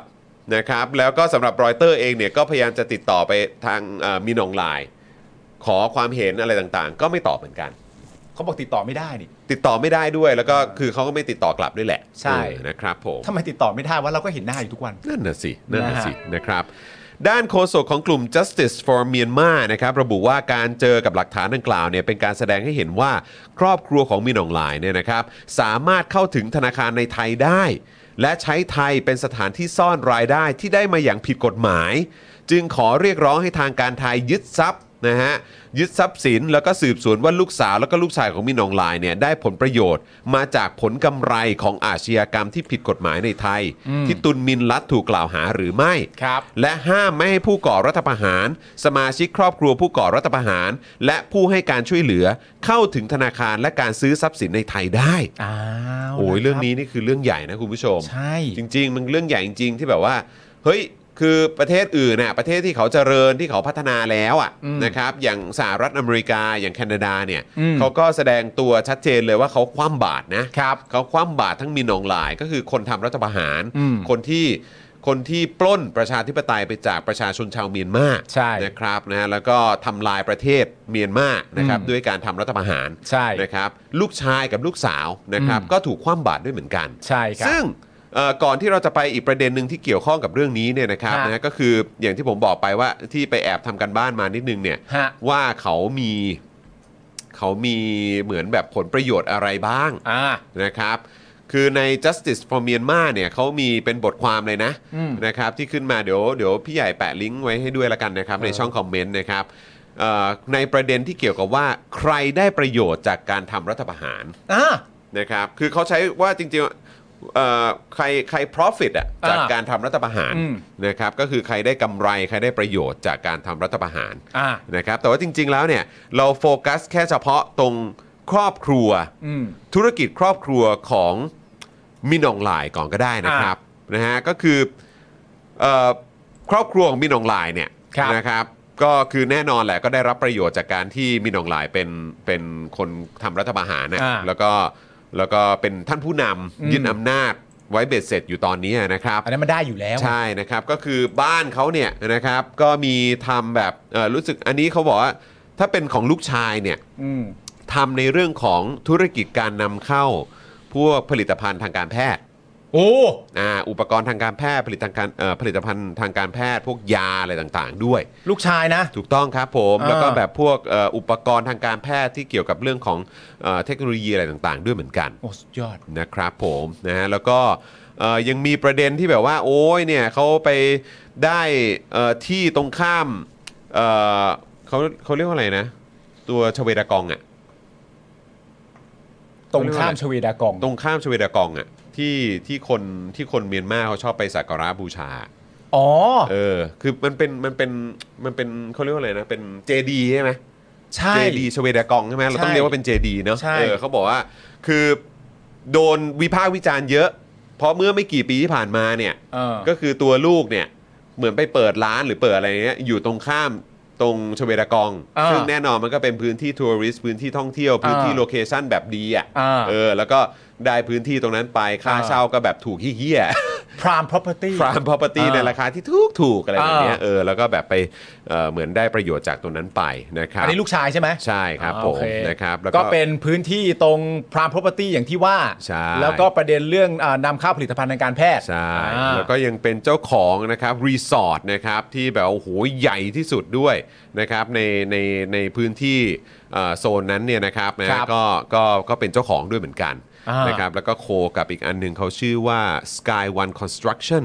นะครับซึ่ง Sky One Construction เนี่ยเอ่อซึ่งเป็นบริษัทก่อสร้างเนี่ยก็เป็นของลูกชายด้วยเหมือนกันครับ อ๋อเหรอครับ ลูกชายมันทำทุกอย่างเลยนะ เก่งว่ะ เออ นะครับนำเข้าอุปกรณ์ทางการแพทย์ ยาอะไรต่างๆ ก็เอามาด้วย อ่า ไม่รู้ว่าแบบถึงขั้นแบบนำเข้าสูงเยอะสุดหรือเปล่า หรือว่า อ่า ผูกขาดหรือเปล่า อันนี้ผมไม่แน่ใจนะครับ แล้วก็แน่นอนทำพวกแบบการท่องเที่ยว ร้านอาหารนะครับ อืม นะฮะ แล้วก็ทำรีสอร์ทนะครับทำเกี่ยวกับการท่องเที่ยวทำเกี่ยวกับการก่อสร้างด้วย อืม อะไรแบบนี้ด้วยเหมือนกันนะครับ แล้วก็เอ่อโอ้ยทำเยอะครับ อ่า ทำเยอะมากเลยทำเยอะจริง อืม ๆนะครับ แล้วก็มีทำเกี่ยวกับพลังงานด้วย อ่า ทำเกี่ยวกับพลังงานด้วย ซึ่งอันนี้ก็ไม่ใช่ลูกอย่างเดียว เมียของลูกก็ทำ อ๋อภรรยาของตัวลูก ใช่ครั ชายบผม มีน้องลายนะ แล้วก็ยังทำเซเว่นเซนนะครับนะฮะ คือ เป็นมีเดียโปรดักชั่นบิสเนส ทำมีเดียด้วยทำมีเดียทำทีวีทำหนังด้วย ทำมีเดียด้ว ค ย รับผมคือแบบโอ้โห นี่คือแบบสุดยอดนักธุรกิจเลยเนี่ยวันๆเนี่ยทำอะไรบ้างเนี่ยทำยิมด้วยฮะ ทำยิมด้วย ทำยิมเป็นลักชัวรี่ยิมนะครับก็ทำด้วย กำลังจะถามพอดีว่าคงเป็นยิมขนาดใหญ่มาก แต่นี่คือ luxury ยิมเลย ค เหร รั อบ ผม มันมีอะไรว่าทุกเครื่องเป็นทองอย่างเงี้ยเหรอ ไม่รู้อันนี้คือแค่บางอย่างที่เราพอจะตรวจสอบได้นะครับ เพราะจริง ๆ แล้วคือถ้าโยงไปถึงมินอองไลน์เองเนี่ยเอ่อคือกองทัพเมียนมาเนี่ยเขาก็เอ่อถือแบบพวกเขาเรียกอะไรเป็นหุ้นใหญ่อะ เออ ของธุรกิจใหญ่ ๆ ที่ถูกผูกขาดโดยทะเอ่อกองทัพพม่าเยอะเหมือนกัน เออ เรื่องของการทำเหมือง อืม ที่เกี่ยวกับพวกเอ่ออัญมณีอะไรต่างๆ ก็ด้วย เออ เหมือนกัน กันพวกพลังงานอะไรต่าง อืม ๆก็ด้วยเหมือนกันพวกแร่อะไรต่างๆ ก็มีด้วยเหมือนกัน อ่าน นะครับโอ้เยอะแยะมากมายครับ อันนี้คือแค่เฉพาะของลูกชายนะ ลูกสาวมีไหม ลูกสาวนี่เดี๋ยวเดี๋ยวผมต้องไปหาอีกที เดี๋ยวตามหน่อย นะครับใช่แต่ว่าก็แบบคือแค่เฉพาะลูกชายนี่ก็คือแบบสุดยอดนักธุรกิจมากเลยนะครับนี่ มันจะฮาแตกเลยนะ ครั ฮะ บผม ดูธุรกิจลูกสาวกันบ้างครับ ครับ ลูกสาวทำธุรกิจลักษณะเดียวกันแต่คนละบริษัท ครับเนี้ยตายเลยนะมึง งงเลย ตายเลยนะ งงเลยใช่เพราะเขาบอกว่าเอ่อ these family business interests are likely the tip of the iceberg ว้า ไอ้ที่ผมพูดมาทั้งหมดเนี่ย เท่า อาจจะเป็น ที่เห็น แค่ยอดของภูเขาน้ำแข็งนะครับ แล้วอีกเยอะแยะมากมายแม่งอยู่ใต้น้ำอ่ะคืออีกเยอะแยะมากมายจริง เออ นะครับเพราะฉะนั้นก็คือดูทรงแล้วก็คือแบบประชาชนชาวเมียนมาก็ก็โดนเหมือนโดนสูบอะครับ เออ โดนสูบผลประโยชน์ต่าง ๆ เหล่านี้ออกไปนะครับผ่านค รอบครัวของเขาผ่านทางกองทัพ แล้วก็ผ่านทางแบบชนชั้นนำนะครับ อ่า ที่มีส่วนเกี่ยวข้อง แล้วก็สนับสนุนการทำรัฐประหารด้วย ครับ ก็บทเดิมๆครับ แน่นอน ทรง ฮะ เดิมๆทรง แน่ เดิ นอ ม นฮะ ๆนะครับ ก็อย่างที่บอกไปคือคำตั้งต้นมันคือว่าใครได้ profit นะฮะ ใช่ ใครได้กำไร ใช่ จากการที่รัฐประหารมันเกิดขึ้นเนี่ยนะครับ ถูกต้องครับ แล้วเขาก็บอกว่าตุนมินลัดเนี่ยมีภาพค่อนข้างชัดเจนนะ อืม นะครับก็คือเป็นภาพที่ว่าไปดูอาวุธ ยุทโธปกรณ์กับ อืม มินอองไลน์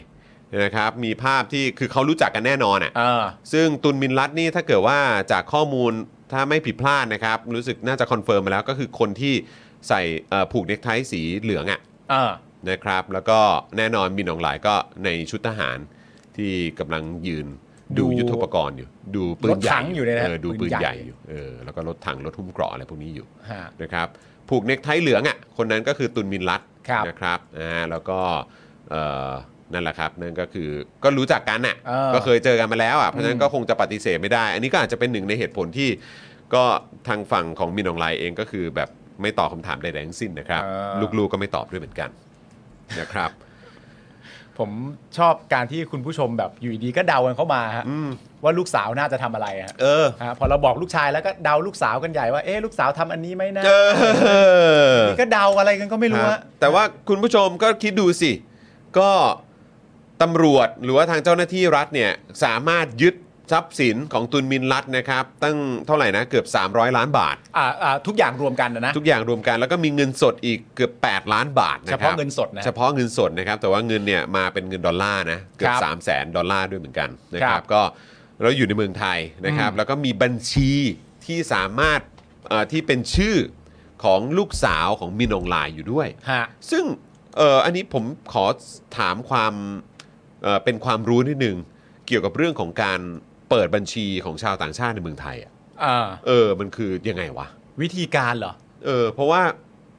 แบบมันมันเปิดได้ง่ายมากเลยหรือเปล่าหรือว่ายังไงวะ ไม่ง่ายฮะ นั่นน่ะดิ ไม่ง่ายฮะ เพราะว่าเอ่อก่อนหน้านี้สักประมาณ แต่ผมแทบจะจำวิธีการไม่ได้แล้วแต่มันไม่ได้ง่ายอะก่อนหน้านี้สักประมาณสักสองสสามสี่ปีก่อนหน้าเนี้ย เออ ผมผมมีความพยายามต่อมาจากคุณไทนี่อีกทีหนึ่งว่า เออ มีความจำเป็นที่จะต้องเปิด เออ เออให้กับ เออ บุคคลอีกท่านหนึ่ง เออซึ่ง แล้วก็ เป็น แบบ ชาวต่างชาติ เป็นชาวต่างชาติแล้วก็ปรึกษาอะไรต่างๆ ใช่ไหม นะคือ ผ มัน ม ไม่ เข้า ได้ ใจว่ามัน ง่าย ยาก อะมันไม่ได้ง่าย ผมเข้าใจว่ามันยากมาก มันไม่ได้ ผมเข้าใจว่ามันยากด้วยนะครับนะก็เลยแบบโอ้โหรู้สึกว่าเหมือนแบบอะไรยังไงวะเนี่ย ครับผม นะครับอ่ะคราวนี้มีข้อมูลเพิ่มเติม ใช่ นะครับเพราะเราก็หันมามองว่าโอ้โหประเทศไทยนี่แบบเอ่อลูกของเผด็จการนะครับที่ถูกมองว่าสูบทรัพยากรและผลประโยชน์นะครับจากคนในประเทศตัวเองเนี่ย ครับ สามารถมาใช้ชีวิตอยู่ในเอ่อประเทศไทยได้นะครับ อืม แบบลักชัวรี่แบบนี้เนี่ยมันคือยังไง ครับ นะครับนะแต่ว่ามันมีแค่นั้นหรือเปล่า อ่า มันจำเป็นว่าจะต้องเป็นลูกของเผด็จการเท่านั้นไหม อ่า นะครับก็จริง ๆ เราก็มีอย่างอื่นด้วยนะ ใช่ครับที่ผ่านมานะครับอันนี้เท่าที่ทางรายการของเราหาข้อมูลได้เนี่ยนะครับ ครับ ก็ต้องขอบคุณน้ำนิ่งด้วยนะครับ ครับ เท่าที่หาข้อมูลได้ตอนนี้นะครับมีข่าวครับเรื่องที่ตำรวจไทยจับอาชญากรข้ามชาติระดับโลกนะครับหลบหนีมาอยู่ไทยได้หลายคนนะครับโดยย้อนไปซะหน่อยคุณผู้ชมครับปี 2551 นะครับตำรวจไทยเนี่ยจับกลุ่มคุณวิกเตอร์อนาโตเจวิชซึ่งท่านนี้เนี่ยเป็นชาวรัสเซียนะครับข้อหาร่วมกันจัดหาและรวบรวมทรัพย์สินเพื่อก่อการร้ายครับ ต่อมาครับในปี 2558 ครับ จับกลุ่มกูมิตซิง พร้อมกับพวกอีก 9 คนครับ ที่แหกคุกจากอินเดียแล้วมาอยู่ในไทยครับ Prison Break จากอินเดียมาอยู่ในไทยครับ กรูมิตนี่คือหนึ่งนะ ฮะ แล้วก็พวกอีก 9 คนนะ แหกคุกอินเดีย ครับ แล้วก็ตัดสินใจว่าไปไหนดีเนาะ ครับ ไทยสิครับ ครับผม แล้วก็มาอยู่ในไทยนะครับ ก่อ ซึ่ น ง ก่อนหน้านั้นนี่คือรัสเซียนะไอ้ ใช่ ที่เรายกให้ฟังเนี่ย อันนี้ ใช่ คือเป็นแค่เอ่อเป้งๆนะ อ่า เออครับ ผมแล้วก็ต่อด้วยอินเดีย อินเดีย ครับ นะ ผม ผมแหกคุกจากอินเดียมาอยู่ที่ไทย ซึ่งทั้งหมดทั้ง 9 คนที่ว่าเนี่ยนะฮะเป็นคนร้ายที่ลอบวางระเบิดที่เมืองปั้นหยาดครับ อืม ประเทศอินเดียเมื่อปี 38 ครับ ครับ ขณะที่ปี 59 ครับ จับแพทริกฟิลิปกัสตาเรสอาลีมาเนีย ซึ่งเป็นหนึ่งในแก๊งลักพาตัวเรียกค่าไถ่นักธุรกิจในประเทศฟิลิปปินส์กว่า 100 ล้านบาทนะครับ ก็มาอยู่ที่ไทยครับ โอ้โหได้หลากหลายเชื้อชาติหมากลากหลาย ครับ เชื้อชาติครับ หลากหลายเชื้อชาติมาก โดยในปีเดียวกันครับ ครับ ในปีเดียวกันเนี่ยนะครับ ครับ เอ่อยังจับนะครับคุณริดดวน อิสซามุดดิน ฮัมบาลีครับ ครับ ที่เชื่อมโยงการ อ๋อ ก่อวินาศกรรม วางระเบิดไนท์คลับบนเกาะบาหลี ฮัมบารีไง ฮัมบารี ฮัมบารีไงตอนนั้น ใช่ เราน่าจะได้ยินชื่ออยู่บ่อยๆ ใช่ อันนี้ รับ คือเชื่อมโยงกับการก่อวินาศกรรมวางระเบิดไนท์คลับบนเกาะบาหลีนะครับ ครับ และยังอยู่เบื้องหลังการวางระเบิดโบสถ์หลายแห่งในวันคริสต์มาสอีฟในอินโดนีเซียด้วย ค นะ รับ ครับ อันนี้ ผม ก็คือเรียกว่าเป็น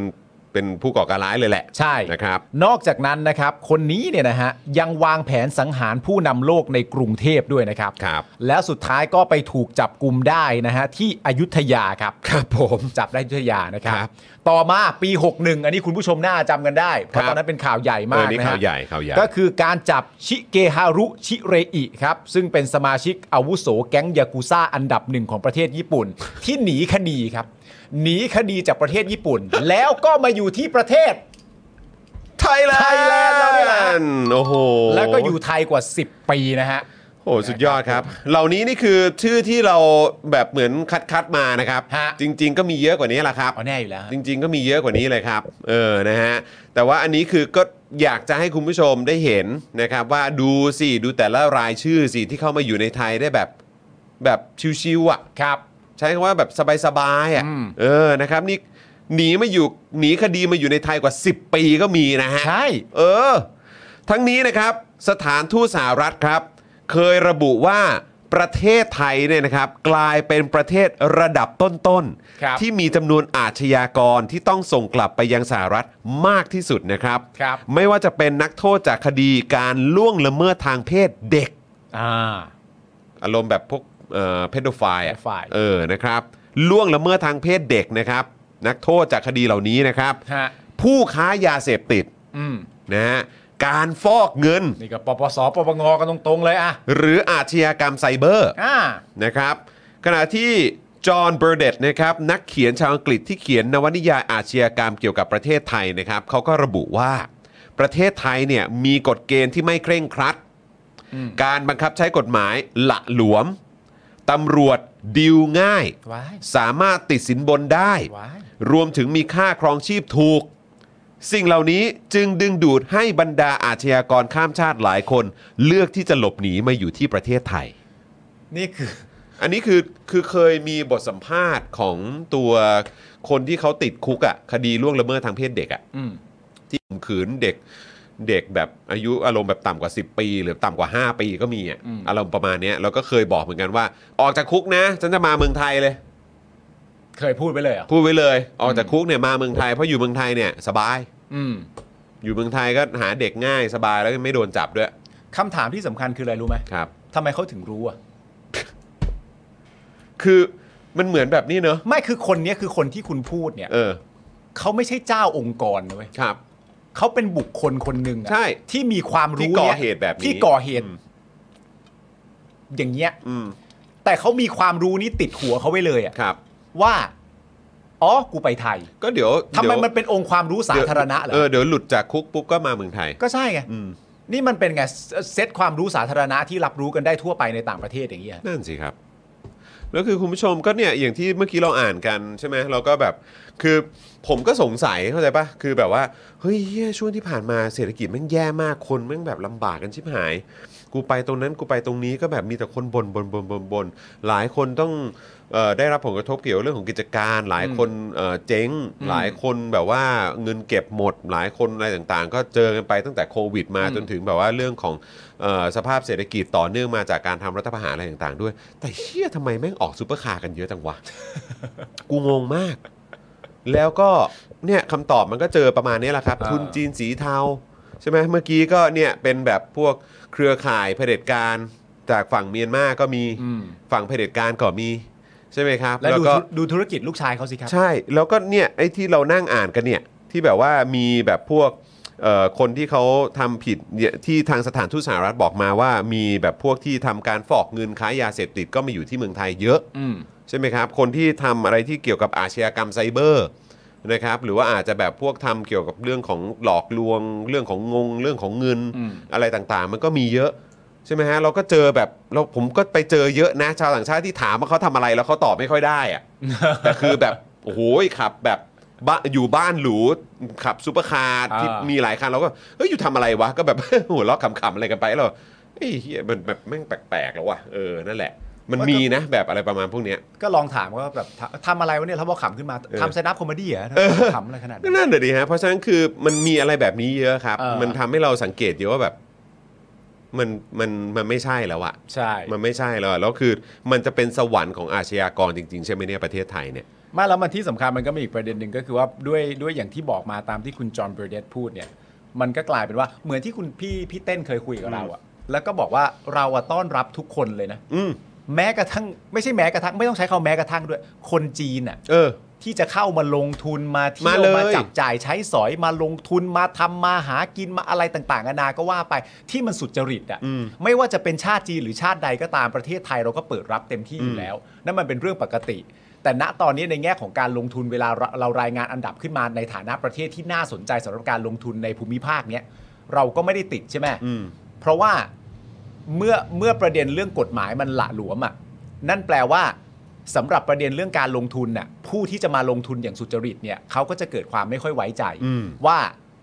อันไหนกันแน่วะ อืม แล้วก็ไม่รู้ว่าอะไรจะเข้าตัวเมื่อไหร่ อืม มันเป็นพื้นที่ที่ฟังดูไม่ปลอดภัย เออ แต่ในขณะเดียวกันมันฟังดูปลอดภัยมาก ที่คุณจะเข้ามาในอีกรูปแบบหนึ่งที่ไม่ค่อยสุจริตนะ ใช่ นี่คือทรงเรา ใช่ ซึ่งดีไหมอ่ะ แล้วแล้วไอ้ไอ้เรื่องที่ผมว่ามันก็แอบจะเขาเรียกว่าอะไรอ่ะ คือเตรียมตัวกันได้เลยนะ ผมว่าแม่งมีความเป็นไปได้อ่ะแบบเวลาเราดูหนังหนังฮอลลีวูดกันอ่ะ เออ แล้วก็บอกว่าเอ้ยเดี๋ยวเราจะหนีกันไปที่ประเทศที่แบบว่า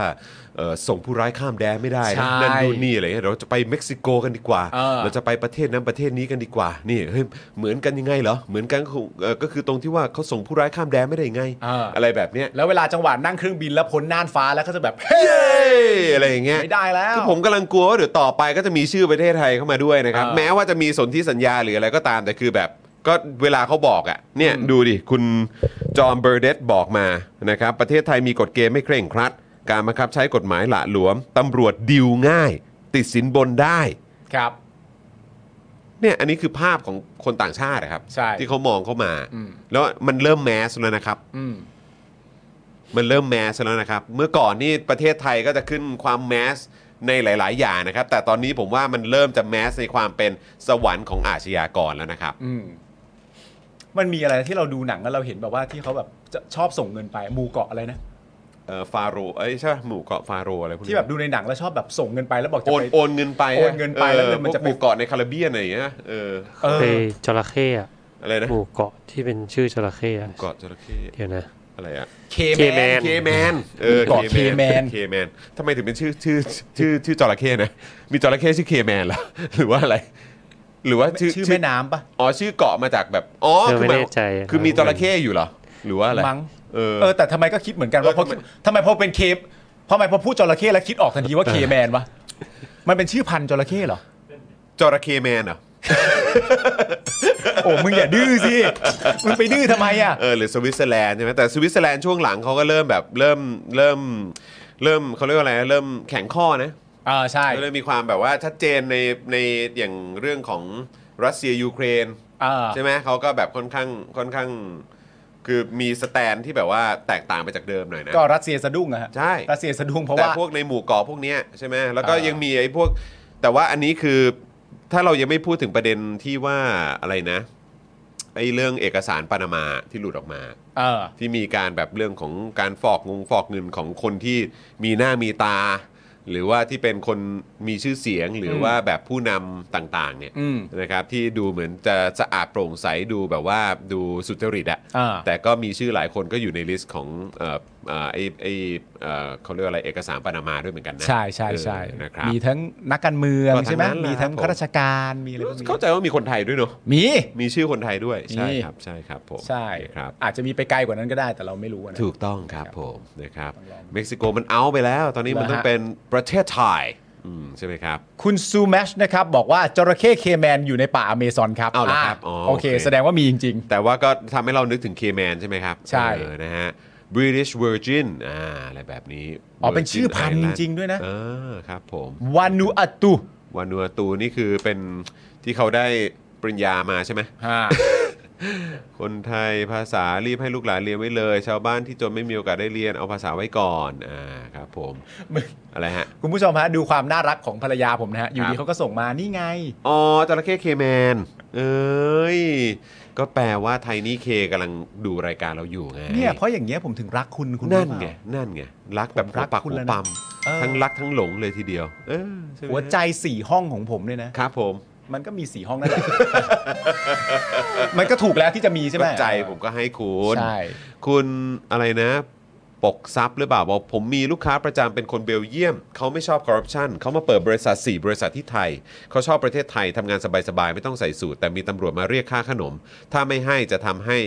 ต้องกลับประเทศเขาเบื่อเขาเลยต้องให้เออครับผม อ๋อ ก็แปลว่าก็เจอใช่ไหมครับ ผมว่าคือถ้าเกิดไปถามใครอ่ะก็คงต้องมีประสบการณ์อ่ะสักอย่างอ่ะเนาะ เออ เออ นะครับ ใช่ไหมฮะ เอ่อ ประเทศเรามีตัว here แหละฮะ เออ ครับ ตัว ผม here ยังจำเรื่องวัน MDB ที่คุณชอบอภิปรายได้ แกก็พูด เอ่อทำนองนี้แหละว่า ครับ เอ่อ หรือประเทศไทยเป็นหับของอาชญากร ใช่ครับ ก็เป็นแหละครับ ฮะ เออ ครับผม คุณ นะรับ จิบิเลเซอร์บอกว่ารู้สึกหมั่นไส้จังครับ โอ้ยไม่รู้จะช่วยยังไง เพราะ ฮะ คือเวลาเรามีความรักทำคนอื่นเจ็บ ไม่รู้ช่วยยังไงจริงๆอ่ะ อืมนี่คุณเซนบอกว่า อุ้ย คุณปาล์มมีวิกิพีเมียส่วนตัวด้วย ใช่ครับ อันนี้ไม่ใช่เรื่องล้อเล่นนะฮะนี่เรื่องจริงนะฮะคุณไทนี่นี่คือวิกิพีเมียครับ ฮะนี่คือไทนี่หรืออับดุลนะฮะ รู้หมดเลย ถามปุ๊บ นี่หาข้อมูลได้ปั๊บเลย ถามปุ๊บ นะ ตอบปั๊บ นะฮะคุณแบงค์บอกว่ามันน่าเศร้าตรงที่เรารู้แต่ทำอะไรคนพวกนี้ไม่ได้ เอาจริง ๆ นะคุณผู้ชมก็ย้อนกลับไปเรื่องเดิม ถ้าเป็นประชาธิปไตย ถ้าเป็นประชาธิปไตย เพราะผมเชื่อว่าคนส่วนใหญ่ของประเทศเนี้ยเอาตรงๆ ไม่ใช่คนเฮี้ย อืม คนส่วนใหญ่ของประเทศนี้ไม่ใช่คนเฮี้ย ใช่ หรือว่าที่แบบเห็นแก่ตัวแล้วก็สูบทรัพยากรหรือว่าสนับสนุน เออ นะครับ การแบบว่าการมีอยู่ของอาชญากรและอาชญากรรมต่าง ๆ เหล่านี้ ฮะ ใช่ไหมครับ เพราะฉะนั้นเมื่อเสียงของคนส่วนใหญ่ช่วยกันคัดกรอง ช่วยกันสอดส่อง ช่วยกันตรวจสอบ อืม นะฮะการทำหน้าที่ของรัฐบาลแล้วก็เอ่อภาคราชการอะไรต่างๆเนี่ย อืม ผ่านกระบวนการทางประชาธิปไตยก็คือการที่ประชาชนมันมีส่วนร่วมได้เนี่ย ใช่ ยังไงก็ตามไอ้สิ่งเหล่านี้มันก็ต้องลดลงเรื่อยๆลดลงเรื่อยๆลดลงเรื่อย ใช่ ๆจริง ๆ แล้วแล้วมันมันลดลงได้จริง เออ ๆ แต่ตราบใดที่เรายังคงแบบว่าเอ้ยทหารดีที่สุดเดี๋ยวทหารจะเข้ามาปราบ เออ ความสกปรกคอร์รัปชันอะไรต่างๆเนี่ยก็ดู ใช่ ทุกวันนี้สิก็เนี่ยรายงานอยู่เนี่ย ใช่ ไม่และอีกประเด็นหนึ่งนะครับเอ่อเรื่องแบบถ้าสมมติว่าเราได้นักการเมืองที่มาจากประชาธิปไตยใช่ไหมเราได้นักการเมือง มาจาก ที่ กระบวนการนะ กระบวนการประชาธิปไตยเราเราได้นักการเมืองที่แบบว่าเห็นหัวประชาชนเนี่ย ซึ่งณตอนเนี้ยในยุคสมัยเนี้ย ครับ ผมเชื่อว่าอีกหนึ่งโจทย์อะ อืม ที่ท้าทายมาก ถ้าคุณยังต้องการจะคงไว้ในระบอบประชาธิปไตย และคุณเห็นหัวประชาชนเนี่ยไม่ว่าใครจะได้เป็นรัฐบาลก็ตามอะอีกโจทย์หนึ่งที่มันท้าทายสำหรับเขาบ้างอะ ครับ ก็คือลักษณะนิสัยของคนไทยณตอนนี้ ในแง่ของการที่ว่าไม่ว่าคุณจะเป็นใครก็ตาม ถ้าคุณได้เป็นรัฐบาล แล้วก็มีสิทธิ์จับจ่ายใช้สอยภาษีของเราเนี่ย คุณต้องโปรดรู้ไว้เลยอะว่าณตอนเนี้ยพวกเราอะอยากรู้ทุกเรื่อง ใช่ อันเนี้ยคุณต้องจำใส่หัวไว้เลยอะ ครับ ว่าประชาชนคนไทยณตอนนี้เนี่ย ในยุคโซเชียลมีเดียแบบตอนนี้ในยุคที่ ในยุคที่เราอยู่ภายใต้กับรัฐประหารของไอยุทธมาประมาณ 8 ปีเนี่ย คือให้รู้ไว้เลยว่าเราอยากรู้ทุกเรื่อง ครับ อย่าได้คิดในหัวเลยว่ามีอะไรบ้างแบบเรื่องนั้นมันเล็กมั้งเรื่องนี้ไม่เท่าไหร่นั่นคือรู้ไว้เลยว่าพวกกูอยากรู้ทุกเรื่อง ใช่ อืม ที่มันเป็นเงินที่มันเป็นงบประมาณภาษีของประชาชน หรือแม้แต่กระทั่งแบบทรัพยากรธรรมชาติอะไรต่างๆกันานะพวกกูก็อยากรู้ทุกเรื่อง จะทอดทิ้งพวกกูไม่ได้เด็ดขาด คือผมว่ามันน่าสนใจมากนะคุณผู้ชม คือเงิน 33 ล้านบาทกับป้ายของรถไฟเอ่อของรอฟอทอเนี่ย เออก รุงเทพอภิวัตเนี่ย อืม กับสถานีกลางบางซื่อเนี่ยผมรู้สึกว่าเงิน คือถ้าเทียบกับงบงบประมาณในแต่ละ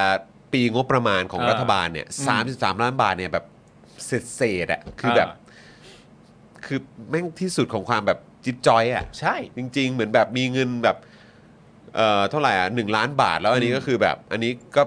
33 บาทอ่ะ ใช่ คือมันน้อยมากอ่ะ เออ แต่ผมผมกลับรู้สึกว่ามันดีนะ ที่เรื่องมันแบบว่าแมสได้ขนาดเนี้ย ใช่ แล้วผมแค่มีความรู้สึกว่า และถ้าต่อไปอ่ะ เออ แบบว่าคนให้ความสนใจแล้วมีความรู้สึกว่ามันเป็นเรื่องใกล้ตัวมากกว่าที่ตัวเองคิดอ่ะเหมือนสมัยที่แบบโอ้ยหลายคนออกมาโวยเรื่องจำนำข้าวหรืออะไรก็ตามทั้งๆที่หลายคนก็กูก็ไม่ใช่ชาวนงชาวนา อืม กูก็เป็นประชาชนทั่วไปเลยก็ทำก็ได้ อืม ก็ดี แต่คืออยากให้มันเป็นทุกเรื่อง ใช่ ใช่ไหมครับ เออจริง ได้ ๆ ต่อเนื่องกันทุกเรื่องมันจะดีมากๆให้ทุกเรื่องแม่งแมสครับ แล้วโดยเฉพาะในยุคสมัยของไอ้พวกเคียเผด็จการพวกเนี้ยแล้วก็เครือข่ายของมันน่ะ เออ เราเราเราต้องช่วยกันครับนะฮะอ่ะโอเค งั้นไหนๆพูดถึงเรื่องคอร์รัปชันหรือความไม่โปร่งใสหรือความแบบ เอ้ย อะไรยังไงกันแบบนี้เนี่ย อ่างั้ นั้นต่อกันเลยแล้วกันตรงประเด็นของกรมอุทยานได้ไหมครับ ที่หลายคน สิครับ ก็ยังยัง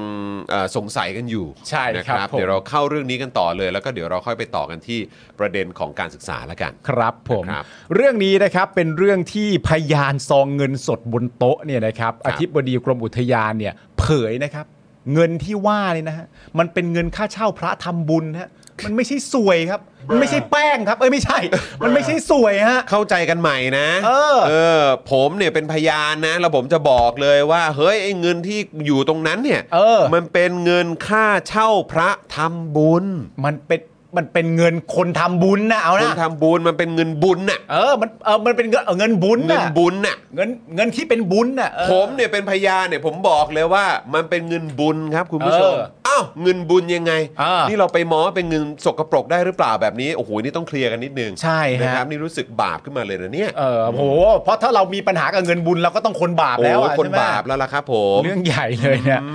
คือความคืบหน้าคดีของคุณรัชดาสุริยกุลนายุทยานะครับอธิบดีอธิบดีกรมอุทยานแห่งชาตินะครับ ที่เรียกรับเงินจากผู้ใต้บังคับบัญชานะครับ มีรายงานว่าตำรวจไทยตำรวจเนี่ยนะฮะได้ออกหมายเรียกพยานที่เกี่ยวข้อง ซึ่งเป็นเจ้าหน้าที่หน่วยงานต่างๆ ในสังกัดกรมอุทยานครับ ให้เข้ามาพบพนักงานสอบสวนจำนวน 15 คนแล้วนะ 15 คนเลย สิบ นะ ห้าแล้วนะนี่ก็อาทิตย์อาทิตย์กว่าๆสองอาทิตย์นะครับ ผม สิบห้าคนแล้วนะฮะ ครับ โดยพยานรายแรกนะครับ ที่เข้ามาให้ข้อมูลเนี่ยบอกว่าซองเงินสดที่พบนั้นเนี่ยเป็นเงินค่าเช่าพระทำบุญ ไม่ใช่เงินสินบนอย่างที่ถูกกล่าวหา โอ้โห นี่คือเขามาเป็นพยานคนแรกเลยนะ เออ พยานคนแรกแบบรีบเข้ามาเลย ใช่ รีบเข้ามาเป็นคนแรกแล้วบอกว่า เงินอันนี้เนี่ย มันเป็น เออ เงินทำบุญ คนแรก คนแรกก็เดี๋ยววันซะ แล้วตายแล้วตายแล้วโอ้โหเรียกมา 15 คนคนแรกซัดเงินบุญไปก่อนเลยโอ้โหในซองนี่เงินบุญ อันนี้คือไม่ใช่คนท้ายๆด้วยนะมึง คนแรกะ อันนี้คือหมายความว่าผมว่าเขาแบบมุ่งมั่นเข้ามาแบบ ผมจะให้ข้อมูลเป็นคนแรกหรือ หรือไม่รู้เหมือนกันแต่คือ ไม่ แบบ รู้ไง คนแรกอะก็บอกแล้วอะ เออ ว่าอันนี้มันเงินบุญ ใช่ เออ เราก็แปลกใจทำไมเงินบุญอยู่ในซองฮะ เออนั่นเลยนะ เงินบุญต้องอยู่ในบาทเนี่ยฮะ ใช่แล้วคือแบบเงินบุญเนี่ยคือคือถ้าถ้าให้มันโปร่งใสให้มันเชื่อใจให้มันไว้ใจกันได้เนี่ยทำไมไม่เป็น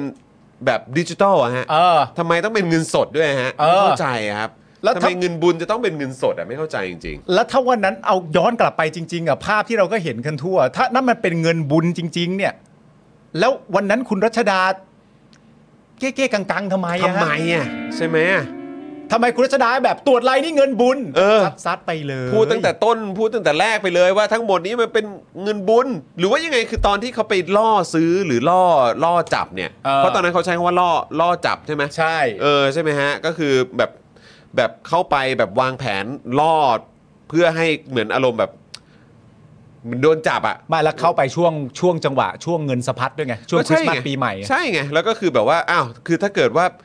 ถ้าอย่างนั้นน่ะ เออ เขาก็คงต้องพูดตั้งแต่ต้นอยู่แล้วหรือเปล่าว่า มันเป็น ใช่ เงินบุญ ใช่ เออพวกคุณจะมาอะไรกันนี่มันเงินบุญเออ คือมันคือเอามันคือค่าเช่าพระทำบุญน่ะ เออ และคำว่าค่าเช่าพระทำบุญนี่จริง ๆ พูดได้เลยนะพูดได้เลยนะ ไม่เห็นต้องรอพยานปากแรกเลย นั่นน่ะสิครับ และอีก 14 คนที่โอ้โหก็เป็นบุญตามวัดที่ต่างกันอย่างนี้แหละฮะ ครับ คือโดยพยานซองเงินสดรายแรกเนี่ยนะครับ ที่เข้าไปให้ปากคำกับพนักงานสอบสวนตามหมายเรียกนะครับ คนนี้เนี่ยนะครับเป็นเจ้าหน้าที่กรมอุทยานในพื้นที่จังหวัดปัตตานีครับ คนแรกเลยนะครับ คนนี้นะมาจากปัตตานีนะครับ ครับ ซึ่งจากการสอบปากคำนะครับ พยานอ้างว่าเงินสดในซองเนี่ยนะครับ ซึ่งมีจำนวน 1 0 0 0 0แสนบาทนั้นเนี่ยนะฮะเป็นเงินค่าเช่าพระและเงินค่าทำบุญ ไม่ใช่เงินสินบนแต่อย่างใดครับ และประเด็นคือเขาตัวเขาบอกว่าเขานำหลักฐานมาด้วยนะฮะ ครับ พร้อมกับนะครับนำรูปภาพพระบูชาดังกล่าวมามอบให้พนักงานสอบสวนประกอบการพิจารณาอีกด้วย แต่ทางเจ้าหน้าที่ก็ยังไม่ปักใจเชื่อในคำให้การแต่อย่างใดครับ ครับ และได้ทำการตรวจสอบข้อเท็จจริงกันต่อไป คือถ้าไม่ทันไรแล้วปักใจเชื่อผมก็ว่ามันก็ไม่โอเคอยู่แล้วล่ะครับ ซึ่งประเด็นนี้นี่ก็คือแบบ ก็ก็ทำหน้าที่ไปก็เป็นการทำหน้าที่ที่ดี ครับ แล้ว แต่ไอ้ครั้นว่าจะให้ชมแบบโอ้โหเก่งจังเลยยังไม่ปักใจเชื่อนี่มันก็จะมากไปหน่อยนะ ใช่ครับ ก็ถูกแล้วนะครับบอกไม่ไม่ใช่มาแบบอ่ามีรูปพระนี่หว่าโอเคเข้าใจผิดคงไม่ได้นะฮะ ฮะคือโดย ตำรวจเนี่ยก็บอกนะครับว่าหลังจากรวบรวมพยานหลักฐานครบถ้วนแล้วเนี่ยก็จะสรุปสำนวนนำส่งปปช อ่าน นะครับส่งปปชนะเออนะครับ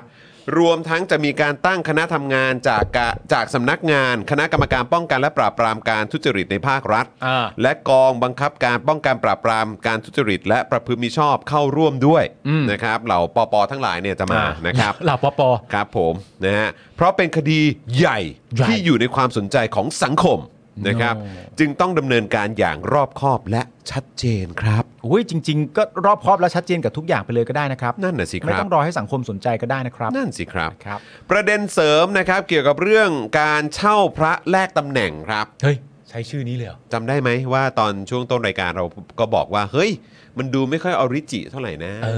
เพราะไอ้เรื่องเช่าพงเช่าพระทำบงทำบุญอะไรต่าง ๆ อ่า เหล่านี้เนี่ยเหมือนเคยได้ยินเขาพูดหรือว่าอ้างๆหรือว่าแบบนะนำเสนอกันมาอยู่นะ นี่คือ เ ประเด็นนี้คือเราใส่ใจนะ ครับ เราใส่ใจในแง่ของว่าถ้าเกิดว่าเราจะจั่วหัว แล้วแบบพยานปากแรกที่มาให้บอกเช่าพระทำบุญเลยเนี่ย ครับ เราก็แบบอ่ะ อืม ถ้าคุณจะอ้างแบบนี้ก็ก็คุณจะอ้างแบบนี้กระบวนการการตรวจสอบข้อเท็จจริงมันก็ไปต่อ แต่เราแค่อยากให้ข้อมูลเสริมเข้าไปอีกหน่อยว่า เฮ้ยมันมันมีมาก่อนไหมเนี่ยเนี่ยมันเป็นยังไงคุณจรฮะ คือเมื่อไม่นานมานี้นะครับนะหลังเกิดข่าวทุจริตการสอบตำรวจ อ่า จำได้ใช่ไหม จำได้สิ นะครับ รายการเข้มข่าวใหญ่ ฮะ นะครับของ PPTV นะครับก็เคยสัมภาษณ์สารวัตรแรมโบ้ แรมโบ้ นะครับคนละแรมโบ้กันนะ ไม่ใช่เสกสกลนะ ค ค รั รั บบ ผมนะครับซึ่งนะครับเป็นอดีตตำรวจกองปราบ ครับ นะครับก็ได้ให้ข้อมูลนะครับว่า ในวงการตำรวจเนี่ยนะครับมีการซื้อขายตำแหน่งผ่านการปล่อยเช่าพระเครื่อง ครับ อืมคือมีขบวนการทำพระปลอม อ่า แล้วก็ปล่อยเช่า ครับ โดยผู้บังคับบัญชาที่มีอำนาจแต่งตั้ง จะสั่งให้ลูกน้องคนสนิทเนี่ยไปทำพระปลอมมา อ้าว แล้วก็นำออกมาปล่อยเช่า หลักแสนบ้าง หลักล้านบ้างครับ โอ้เป็นแสนเป็นล้านเลยนะพระปลอมเนี่ยนะฮะ ครับผม ซึ่งในแวดวงคนซื้อตำแหน่งเนี่ยก็รู้ๆกันอยู่ครับ อ้าว นะฮะคนที่อยากเลื่อนตำแหน่งก็มาเช่าพระนะครับ แล้วก็นำพระเนี่ยไปโชว์กับผู้บังคับบัญชาที่มีอำนาจแต่งตั้งนะครับ เมื่อผู้บังคับบัญชาเช็คแล้วว่าเป็นพระรุ่นเดียวกับที่สั่งทำก็จะได้เลื่อนตำแหน่งครับ อืม ส่วนเงินที่เช่าพระเนี่ยก็เข้ากระเป๋าผู้บังคับบัญชาที่มีอำนาจแต่งตั้งนั่นเอง ย้อนกลับไปนะครับคุณผู้ชมครับ หลังจากฟังคุณจรเสร็จเรียบร้อยแล้วนะครับ ครับ ก็คือเออพยานปากแรกเนี่ยนะครับ ครับ ที่เข้ามาจาก 15 คนเนี่ยนะค ป รั ระเด็นกรมอุทยานนะ ประ ค เด็น รับ กรมอุทยานเนี่ยนะครับ ก็บอกว่าซองเงินสดที่พบนั้นเนี่ยเป็นเงินค่าเช่าพระทำบุญครับ ครับ ครับ ครับผม อือหือ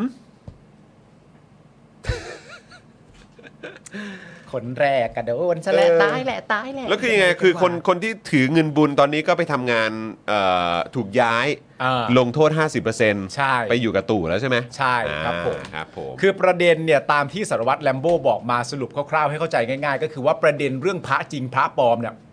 ไม่ใช่ประเด็น อืม ประเด็นก็คือว่ามันเป็นสัญญลักษณ์บางอย่างเฉย ครับ ๆของการเป็นตัวแรก ครับ เอออเหมือนเหมือนสัญลักษณ์แห่งข้ออ้างอะ อืม เอาง่ายๆอะว่าเป็นสัญลักษณ์มาตั้งไว้แบบว่า นี่เรากำลังจะเช่าอันนี้เสร็จเรียบร้อยนะ แต่สิ่งที่ได้ไปเนี่ยมันไม่ได้เรื่องพระ อืม มันไปได้เรื่องอื่น ใช่แล้วก็คือผมมีความรู้สึกว่าต่อไปนะคุณผู้ชมสิ่งที่เราควรจะช่วยกันผลักดันนะครับให้ให้แบบว่ามีการลงมือปฏิบัติกันแบบอย่างเข้มข้นมากยิ่งขึ้นเนี่ยก็คือการใช้เรื่องของกฎหมายฟอกเงินน่ะ เออ ให้หนัก อืม ให้เข้มข้น ใช่ ตรวจสอบในเรื่องของเส้นทางการเงินอะไรต่างๆ ของเจ้าหน้าที่รัฐ คนมีสีต่างๆนะครับจะสีกากีจะสีเขียวสีอะไรก็ตามนะครับนะฮะก็หรือว่าเนี่ยแหละคนในแวดวงข้าราชการเนี่ย เออ องของการฟอกเงินนะครับเส้นทางการเงิน เงินส่งเงินสดอะไรต่างๆ เหล่านี้เอ่อเพราะมันแปลกประหลาดอยู่แล้วแหละคุณผู้ชมนะครับเราเห็นเจ้าหน้าที่รัฐหลาย ๆ คนเนี่ยนะครับอย่างของภายในกรมอุทยานเองก็มีเหมือนกันนะครับที่เราก็เห็นว่าหูยทำไมบ้านเนี่ยใหญ่ตรงใหญ่โตกันเหลือเกิน เออ นะครับโหทำมาจากไม้ทั้งหลังเลยเหรอ อะไรแบบนี้นะครับ ก็แบบอะไรแปลกๆ เหล่านี้เยอะ คนที่เป็นตำรวจตำรวจ เป็นทหารทหาร เราก็สงสัยในเรื่องของแบบ เอ่อคุณเขาเรียกว่าชีวิตความเป็นอยู่พอสมควรนะ ครับ ลูกหลงลูกหลานอะไรต่างๆ เหล่านี้ด้วยเหมือนกันนะครับความร่ำรวยผิดปกติของเออแวดวงข้าราชการ เรื่องพวกนี้ก็เป็นเรื่องที่เราจะต้องตรวจสอบกัน เพราะฉะนั้นผมมีความรู้สึกว่าต่อจากเนี้ยเมื่อมีความเป็นประชาธิปไตยมากขึ้น อืม เราต้องช่วยกันส่งเสียงกันให้หนักมากยิ่งขึ้น ให้มีการใช้กฎหมายเรื่องของการฟอกเงิน ฮะ นะครับแล้วก็เรื่องเกี่ยวกับเรื่องของเออผลประโยชน์อะไรต่างๆ เหล่านี้กับแวดวงข้าราชการอ่ะย้อนหลังกันไปเยอะ ๆ เลยครับ ใช่ โดยเฉพาะตั้งแต่หลังรัฐประหารเนี่ยแหละครับ ต้องเช็คกันให้หนัก ๆ เลยครับ ครับ นะครับ แล้วก็ต้องเช็คบินย้อนหลังคนพวกนี้อีกเยอะแยะมากมาย ลากยาวไปจนถึงลูกหลานมันครับ ใช่ครับ นะครับ เพราะว่าในประเด็นเนี้ยอย่างประเด็นของอธิบดีกรมอุทยานแห่งชาติเนี่ยผ ค ม รับ ว่ามันก็เป็นประเด็นที่แบบว่ามันก็น่าตั้งข้อสงสัยต่อด้วยคำถามอันนี้คือคำถามจากประชาชนนะ อืม ไม่ได้เป็นการสืบสวนสอบสวนหาข้อเท็จจริงแต่อย่างใดแต่สิ่งที่อยากรู้ก็คือว่าเราเห็นใช่ไหมครับว่าห้องนั้นเนี่ยเงินอยู่บนโต๊ะ ครับ เงินอยู่ในเก๊ะ ครับ เงินอยู่ในกระเป๋า และ ครับ เงินอยู่ในซอง อยู่ในห้องก็มี อยู่ในห้องก็มี อืมครับ เป็นจำเอ่อเงินซอง อี อก ห้ ยู่ในองห้อง อีกห้อง หนึ่ง เออ ซึ่งห้องทำเป็นตู้ต่างๆ และในตู้ต่างๆ ก็เก็บซองเงินไว้ ซองเงินก็คืออย่างที่เรารายงานไปแล้ว ก็มีเขียนอย่างชัดเจนส่งถึงใคร ใครเป็นผู้ส่ง แล้ว ถ้าเกิดว่ามันจะไปเจอที่ซองอ่ะ อืม แล้วซองไม่ได้เขียนชื่อผู้ส่งเป็นคนน่ะ อืม แต่เขียนชื่อผู้ส่งเป็นกรมอ่ะ อืม แปลว่ากรมเช่าพระเหรอ เออ กรมทั้งกรมเนี่ยมาเช่าพระเหรออ ม ข้อที่หนึ่งข้อที่และข้อที่สองที่ตามมาก็คือว่า แล้วอธิบดีกรมอุทยานแห่งชาติคนเนี้ยเขาเป็นใครอ่ะ อืม เขาเป็นใครหมายถึงว่าเขาเป็นผู้วิเศษมาจากไหนเหรอทำไมใครต่อใครในพื้นที่ก็อยากมาเช่าพระกับเขาอ่ะเขามีพระที่สุดยอดอยู่กับตัว เป็นแบบเนื้อนวะ เนื้อเงิน มีลายจมูกโดง่งเขียนปีคือเขาเป็นใครเหรอฮะทำไมเงินจำนวนต่างๆขนาดนั้นถึงต้องมาเช่าพระกันที่เขา ครับ แล้วถ้าอีก 15 ปากพูดเป็นเสียงเดียวกันว่าเช่าพระหมดเลยจ้าเนี่ย ครับ มันยังไงฮะ ใช่แล้วก็คือแวดวงแวดเอ่อแวดวงเช่าพระครับ เออ ถ้าไม่อยากแปดเปื้อนไม่อยากไม่อยากแปดเปื้อนนะฮะ เออ ไม่อยากแปดเปื้อนไม่อยากเสื่อมเสียหรืออะไรก็ตาม ก็อาจจะต้องออกมาขยับกันหน่อยไหม เออ ราะว่านี่คือเป็นการเอ่อตอกย้ำกันนะครับว่ามันมีความเป็นไปได้ไหมว่าเรื่องของการเช่าพ้าเนี่ยมันเกี่ยวข้องกับเรื่องของการฟอกเงิน อืม คือถ้าเกิดว่าไม่อยากให้แบบโอ้โหยวงการของเราถูกมองในแง่อย่างเงี้ยต้องออกมาขยับกันนิดนึงนะ เออ เออจริงๆนะครับเพราะนี่กระทบกันไปหมดทุกคนเลยนะครับ บู๊เลยบู๊เลย เออครับผมอยากให้บู๊มากๆเลย นะครับ ชวนชวนคนบู๊ ชวนคุณบู๊ครับนะฮะเราเราก็อยากให้บู๊กันเป็นหมู่คณะครับ เออ ช่วยช่วยๆกันหน่อยนะครับ เช่าเราได้ตำแหน่งใช่ไหมฮะเออนั่นน่ะดิคืออะไรนะครับ คือกลายเป็นว่าโอ้ก็คือไปทำพาปลอมออกมาแล้วก็ใช้ใช้เป็นวิธีในการรับเงินนั่นเองใช่ไหม อ่า ครับผมนะครับอ่ะเอ่อคุณผู้ชมเป็นยังไงบ้าง แสดงความเห็นกันเข้ามาได้นะครับ อุ้ยปาล์มรู้จริงต้องเนื้อเงินเนื้อทองครับเออแพงจริง ผม ครับ ก็จำจำเขามา เออ ผมก็จำมาจากคุณบอยท่าประจันนะ เออครับ ตอ ผ นที่ผม มติดเขาอยู่ ดูดูคลิปเขาอยู่เนาะ คลิปเขาอยู่ เช่าไปประจำแต่ละกรมไงคะ เออ นะครับ คุณอาทิบอกว่าเนื้อดีพิมพ์นิยมจะบ้าเหรอ สมเด็จรุ่นแรกทั้งประเทศมีแค่ 10 กว่าองค์เออครับผม เช่าไปประจำแต่ละกรมไหมคะ แล้วงวดจะมาจากไหนฮะ นั่นแหละสิครับ เข้าประจำแต่ละกรมก็เช่าไปก็จบเลย แต่ สิ นะ ฮะ ฮะคือเดี๋ยวนี้มีการเช่าพานี่ดาวกันได้เหรอครับ หรือว่ายังไงฮะ ผ่อนได้หรือเปล่า ให้ฟรีก็ไม่เอาพระดังแค่ไหน คุณเดอะซีโร่บอกมานะครับเอ่อคุณอาทิบอกว่าจริงครับ เหมือนอะไรนะ คดีเหรอ จะตุ อ๋ออ๋อเหมือนจตุคามรามเทพปั่นเพื่อฟอกเอออะไรอะไรอะไรประมาณเนี้ยคุณผู้ชมคือเราก็คงต้องตามกันให้หมดนะครับ เออ นะฮะหมดคำพูดครับ คุณพิกะพีบอกมานะครับ แต่คนที่เป็นเซียนเนี่ยเขาดูเท่มากเลยนะ อืม เวลาเห็นคุณบอยท่าประจันดูพระ พอหยิบพระขึ้นมาแล้วจังหวะดีดไอ้แว่นตาเขาเรียกแว่นอะไรแว่นสองพระ แว่น ใช่ไหม สองพระ จังหวะแบบว้าว อ่าครับผ เฮ้ยอั ม นนี่มันอะไร ครับผม เอ้ยโอ้โหเท่มาก ก็เอ่อแนะนำให้ไปดูพรสตาร์ ใช่ไหมชื่อรายการ ใช่ พรสตาร์ ใช่ใช่ เออ ใช่ ครับผมนะฮะก็แหมทำไมมึงรู้ทุกเรื่องเลยวะ เออนะครับอ่ะเดี๋ยวกลับมาเรื่องการศึกษา ผมขอวิ่งเข้าห้องน้ำแป๊บหนึ่ง เชิญครับ ครับ กลับมาแล้วว่ะ ใช่ ช่วงบ่ายกูกลับมาเข้าห้องน้ำแล้วว่ะ สุดยอดมาก เ จอห์นกูไม่มีน้ำเลยอะ อ๋อ เดี๋ยวหยิบให้ เออ แล้วมึงเป็นอะไรทำไมช่วงบ่าย เวลามึงมาตอนบ่ายมึงไม่เอาน้ำมา กูลืม กูเป็นคนขี้ลืม กูขอโทษ มึงให้อภัยกูได้ไหม เดี๋ยวหยิบให้ แค่กูไม่ได้ไปนิวยอร์กกับมึงแค่เนี้ย เดี๋ยวก่อนนะ อ๋อไม่เกี่ยวไม่เกี่ยว บะหมี่กึ่งกูอยู่ไหน ไอ้โหถ้ามีฮะอะไรนะฮะ แล้วพระรุ่นที่สี่ระ อ๋อครับผม ข้ออ้างก็คือข้ออ้างเหมือนยึดอำนาจปล้นค่าแล้วบอกว่าตัวเองเป็นคนดีอ่าว้าวมากครับ ได้เวลานินทาแล้วเอาแล้วไงเล่า พอจะเปลี่ยนตำแหน่งแต่ละครั้งก็เช่าใหม่อ๋อครับ ผม แวะไปหาคุณป๋องสุพรรณตรงเดอะมอลล์งามวงศ์วานก็ได้ครับวันนี้อีกชื่อหนึ่งเหรอ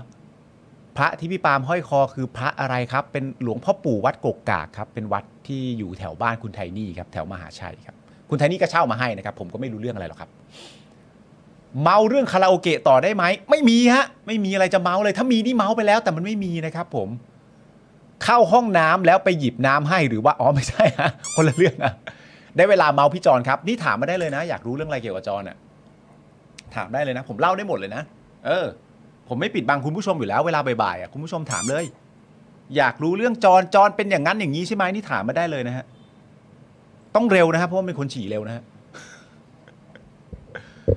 พระหลวงพ่อป้อมรุ่นขึ้นลิฟต์หาเสียงพามเอาแล้วฮะอ๋อคุณป๋องสุพรรณก็คือแฟนพันธ์แท้พระเครื่องเลย โอ้ขอโทษนะครับ ผมขออภัยนะครับ เช่าตามรอบโยกย้ายตำแหน่งอ๋อ แฟนคนแรกของจอนชื่ออะไร หู แฟนคนแรกของจอนชื่ออะไรเหรอ แฟนคนแรกของจอนชื่ออะไร เดี๋ยวเดี๋ยวทิ้งไว้ก่อนได้ไหมฮะครับ พี่ไทนี่ชาวพายพี่ปาล์มได้ตำแหน่งอะไร ได้ตำแหน่งสามีครับ ตัวย่อก็ได้ เดี๋ยวนะคุณผู้ชม เนี่ยเดี๋ยวนี้ผมก็นอนไม่หลับแล้ว รุ่นที่ท่านปล่อยเช่านี่เรื่อง อะไรบ้างครับ ตัวย่อก็ได้ ปกติคุณปาล์มต้องเข้าห้องน้ำใช่ไหมคะโอ้บ่ายๆไม่เข้าก็ได้ครับ ผมแขวนพระอะไรก็ได้พระแตกหมด ไม่ได้ถึงกับนับไม่ไหวผมคิดชื่อไม่ออกเฉยๆครับ มีเยอะหรือว่านานจนจำไม่ได้แล้วนานครับ นานครับ ตอนอายุเท่าไหร่ก็น่าจะประมาณสักสิบสิบสิบสี่ประมาณเนี้สิบสี่สิบสี่ อ๋อไม่ใช่นะครับ ไม่ใช่นะครับ คุณคุณที่คุณซีโร่พิมพ์มาไม่ไม่ใช่คนแรกนะครับผม อยากได้เคล็ดลับลดน้ำหนักจากพี่จอนครับ เออเดี๋ยวเรามีเวลาเราคุยท้ายรายการนะครับ มีรูปพี่จอนตอนร้อยโลไหมครับเอ่อมีแหละเนอะจอน อะไรเพื่อน มีรูปคุณตอนหนักร้อยโลไหมมีอยู่แล้วแหละเนอะ โอ้ยแต่ว่าตอนที่ตอนที่ทำหนังสืออะ ในรายการ ตอนตอนเออคือคือในในในกูเชฟเซฟคอไปดูย้อนหลังได้นะ อ่า เออแต่ว่าตอนที่ทำหนังสือตอนนั้นน่ะเอาตรงๆก็แอบหารูปยากเหมือนกัน ใช่ เพราะว่า อุ้ยหายไปไหน อุ๊ยอ่าโอเค อ่า เพราะว่าเออผมก็ตอนอ้วนก็ไม่ไม่อยากถ่ายรูปไง เข้าใจ ช่ไหม เข้าใจ เออฮะแล้วก็แบบเวลาเวลาผมเอาภาพเอ่อพยพยายามไปหาภาพตอนที่แบบสมัยก่อนถ่ายเวกขับถ่ายอะไรพวกเนี้ย อ่า เออแล้วก็กลายเป็นว่าเราก็หาภาพที่แสดงให้มันเห็นชัดๆว่าเราอ้วนไม่ค่อยเจออะ อ่าอ่าอ่ เพราะว่าเพราะว่าก็คือเวลาถ่ายออกรายการหรืออะไรต่างๆ เหล่าเนี้ยเราก็จะแบบเราก็จะดูมุมไง อ่า หามุมใส่ คัด เสื้อ แล้ว โพง คัด ใส่เสื้อ แล้ว ผ้าให้มัน อ่า ดูผอมให้อะไร อ่า อย่างเงี้ยเพราะฉะนั้นคือจะหาผ้าที่แบบตอนอ้วนๆหน่อยมาก เออ นะครับ มันต้องตั้งใจถ่ายนะ ใช่แต่ว่าถ้าเกิดว่าใครใครอยากจะดูแบบในเอ่อเอ่อภาพที่อยู่ในรายการน่ะก็ไป อ่า ดูย้อนหลังในกูเชฟเซฟคอร์ได้นะครับ ครับ หรือว่าเอ่อดูหนังสือกูเชฟเซฟคอร์ก็ได้ ใช่ เออนะครับ เนี่ยคุณผู้ชมถามเข้ามาตอนแรกว่าพี่ปาล์มแขวนพระอะไร อืม แล้วอยู่ดีคุณสายฝนก็มาถามอีกทีหนึ่งว่าคุณปาล์มนี่แขวนพระได้เหรอคะ แล้วทำไมอะ กลัวจะร้อนหรือเป ล่า เขากลัวผมจะร้อนหรือเปล่าเพราะพระเออ ไม่คือเอ่อกลัวพระจะร้อนหรือเปล่าดีกว่า เออ ครับผม นี่มีคนถามคำถามเข้ามา ครับ แล้วผมตอบคำถามนี้ไม่ได้จริงๆเขาถามว่าแฟนคนแรกคุณชื่อ อะไร ผมตอบไม่ได้จริงมันก็ต้องสมัยอยู่สามเสนแหละใช่ไหม อ๋อครับผม อืม แฟนคนแรกคุณชื่ออะไรวะแฟนคนแรกมันชื่ออะไรวะ ตอนนั้นกูยังแบบเขาเรียกว่าอะไรนะ เป็นแบบเอ่อยังยังยังไม่ได้รับการตอบรับเข้ากลุ่ม เออ เออ ตอนนั้นยังไม่ได้รับการตอบรับเข้ากลุ่ม ผมว่า เออ แฟนคนแรกของจอนตอนที่จอนมีแฟนคนแรกที่ ฮะ สามเสนน่ะ เออ ผมว่าตอนนั้นเนี่ยผมยังไม่ได้ verify จอน ใช่ใช่ใช่ใช่ ผมยังไม่ได้รับจอนเข้ามาอยู่ในการดูแลของผม ยังไม่ได้มาอยู่เอ่อใต้ปีกใต้ ได้ ปีกเออ ยังไม่ได้อยู่ใต้ร่มชายคาของ เออใช่ ของ ของปา ปา รา ราชิ ชิ ก ก อืมใช่ครับปาปาราชิกนะครับ อ่าใช่ครับผม เพราะฉะนั้นถ้าจริง ๆ แล้วจอนมีแฟนคนแรกแล้วจอนอยู่ปาราชิกแล้วเนี่ยคำถาม ครับ แรกที่ผมจะถามคุณจอนและเป็นเบสิกมากเนี่ย ฮะ ก็คือว่า เขามีเพื่อนกี่คน เพื่อนเขากลุ่มกลุ่มไหน เพื่อนเขากลุ่มไหน โต๊ะประจำเขาคือโต๊ะไหน ไปด้วยได้ไหม เออเอออะไรแบบนี้นะค จอ รั วันนี้มึงจะไปกินข้าวที่ไหน อ๋อ กูก็จะไปกินข้าวกับแฟนคนนี้นั่นแหละฮะพี่แก๊งเนี้ยเหรอ ไปด้วยได้ไหม คำถามเผาบ้านเหรอครับ เผาหรอกครับ สมัยแว่นฟ้าเหรอครับ อ่า สมัยไซคลอป ใช่ โอเค นะครับ ผมนะฮะ ตอนนี้จอหนักเท่าไหร่ ตอนนี้เหรอครับ80สะเอ่อประมาณ 82 83 ครับผม 83กำลังดีนะ ใช่ใช่ สบาย แต่จริงๆก็แบบเริ่มเริ่มเริ่มรู้สึกว่าอยากจะเอาลงอีกนิดนึง เพื่อที่ว่าจะได้แบบเหมือนตอนถ้ากลับมาออกกำลังกายแบบจริงจังอ่ะมันจะได้แบบมีแบบเหมือนสามารถสร้างกล้ามเนงสร้างกล้ามเนื้อแล้วก็เพิ่มน้ำหนักได้ด้วยเหมือนกันนะครับ นะฮะอะไรคุณส t ตสเซอร์ อันไหน อันไหน เออแซวนะ เออครับผม แฟนคนนี้แหละผมมีหลายคนเลยอ๋อ ครับผม อ่ะโอเค คุณผู้ชมเราเข้าเรื่องการศึกษากันดีกว่าเนอะ ใช่ เออ การศึกษาสมัยเรียนก็คือที่จอนมีแฟนคนแรกนะ นะครับสมัยเรียนแหละครับ อ้าว ไม่หลับแล้วเดี๋ยวจบรายการมึงต้องบอกกูนะ โอเค แฟนคนแรกมึงเป็นใครวะ ได้ได้ได้ได้ได้ได้อ้าวมากันที่ประเด็นปัญหาพรบการศึกษากันมางดีกว่านะครับ คุณผู้ชม ไปจอนใส่เลย นะครับนะฮะซึ่งอันนี้เนี่ยก็ต้องบอกเลยว่าคุณผู้ชม เราสบายแล้วเหรอมั้งเพราะเขาเน้นเรื่องความเป็นคนดี อ่า เขาเน้นเรื่องความเป็นคนดีนะครับ ถ้าคุณผู้ชมเป็นคนดีอยู่แล้วก็จะเข้าล็อกคุณผู้ชมพอดีเลยแห ใช่ ละ ถูก นะฮะ ต้องนะครับ ก็เอ่อถ้าเป็นคนดีด้วยใช่ไหมแล้วก็ฉลาดด้วย อ่ะ นะครับก็จะได้เลือกพักแบบเอ่อที่ถูกต้องนะครับ ไม่ได้ไม่ได้โง่ไปเลือกพักอะไรด้วยใจเออใช้สมองอะไรแบบนี้ ไม่ใช่โจรเลือกโจร ใช่ เจ้า นะครับ อาวาสเลือกเจ้าอาวาสอะไรอย่างเงี้ยไม่ได้อะไร กูงงมากมาได้ไงวะนะครับหนึ่งในประเด็นที่ถูกพูดถึงกันอยู่ตอนนี้นะครับนั่นก็คือเรื่องเกี่ยวกับร่างพระราชบัญญัติการศึกษาแห่งชาติฉบับใหม่ หรือเรียกสั้นๆ ว่าพรบการศึกษาครับ ครับ นะที่เริ่มเข้าสู่การพิจารณาในสภาแล้วด้วยนะครับคุณผู้ชม อ่า นะฮะอย่างไรก็ดีนะครับก็มีหลายฝ่ายออกมาแสดงความคิดเห็นนะครับว่าร่างพรบฉบับนี้เนี่ยมันมีหลาย ๆ ข้อที่มันน่ากังวลแล้วก็น่าเป็นห่วงนะครับโดยเฉพาะการที่พยายามจะปลูกฝังให้เด็กเนี่ยเป็นคนดีนะครับ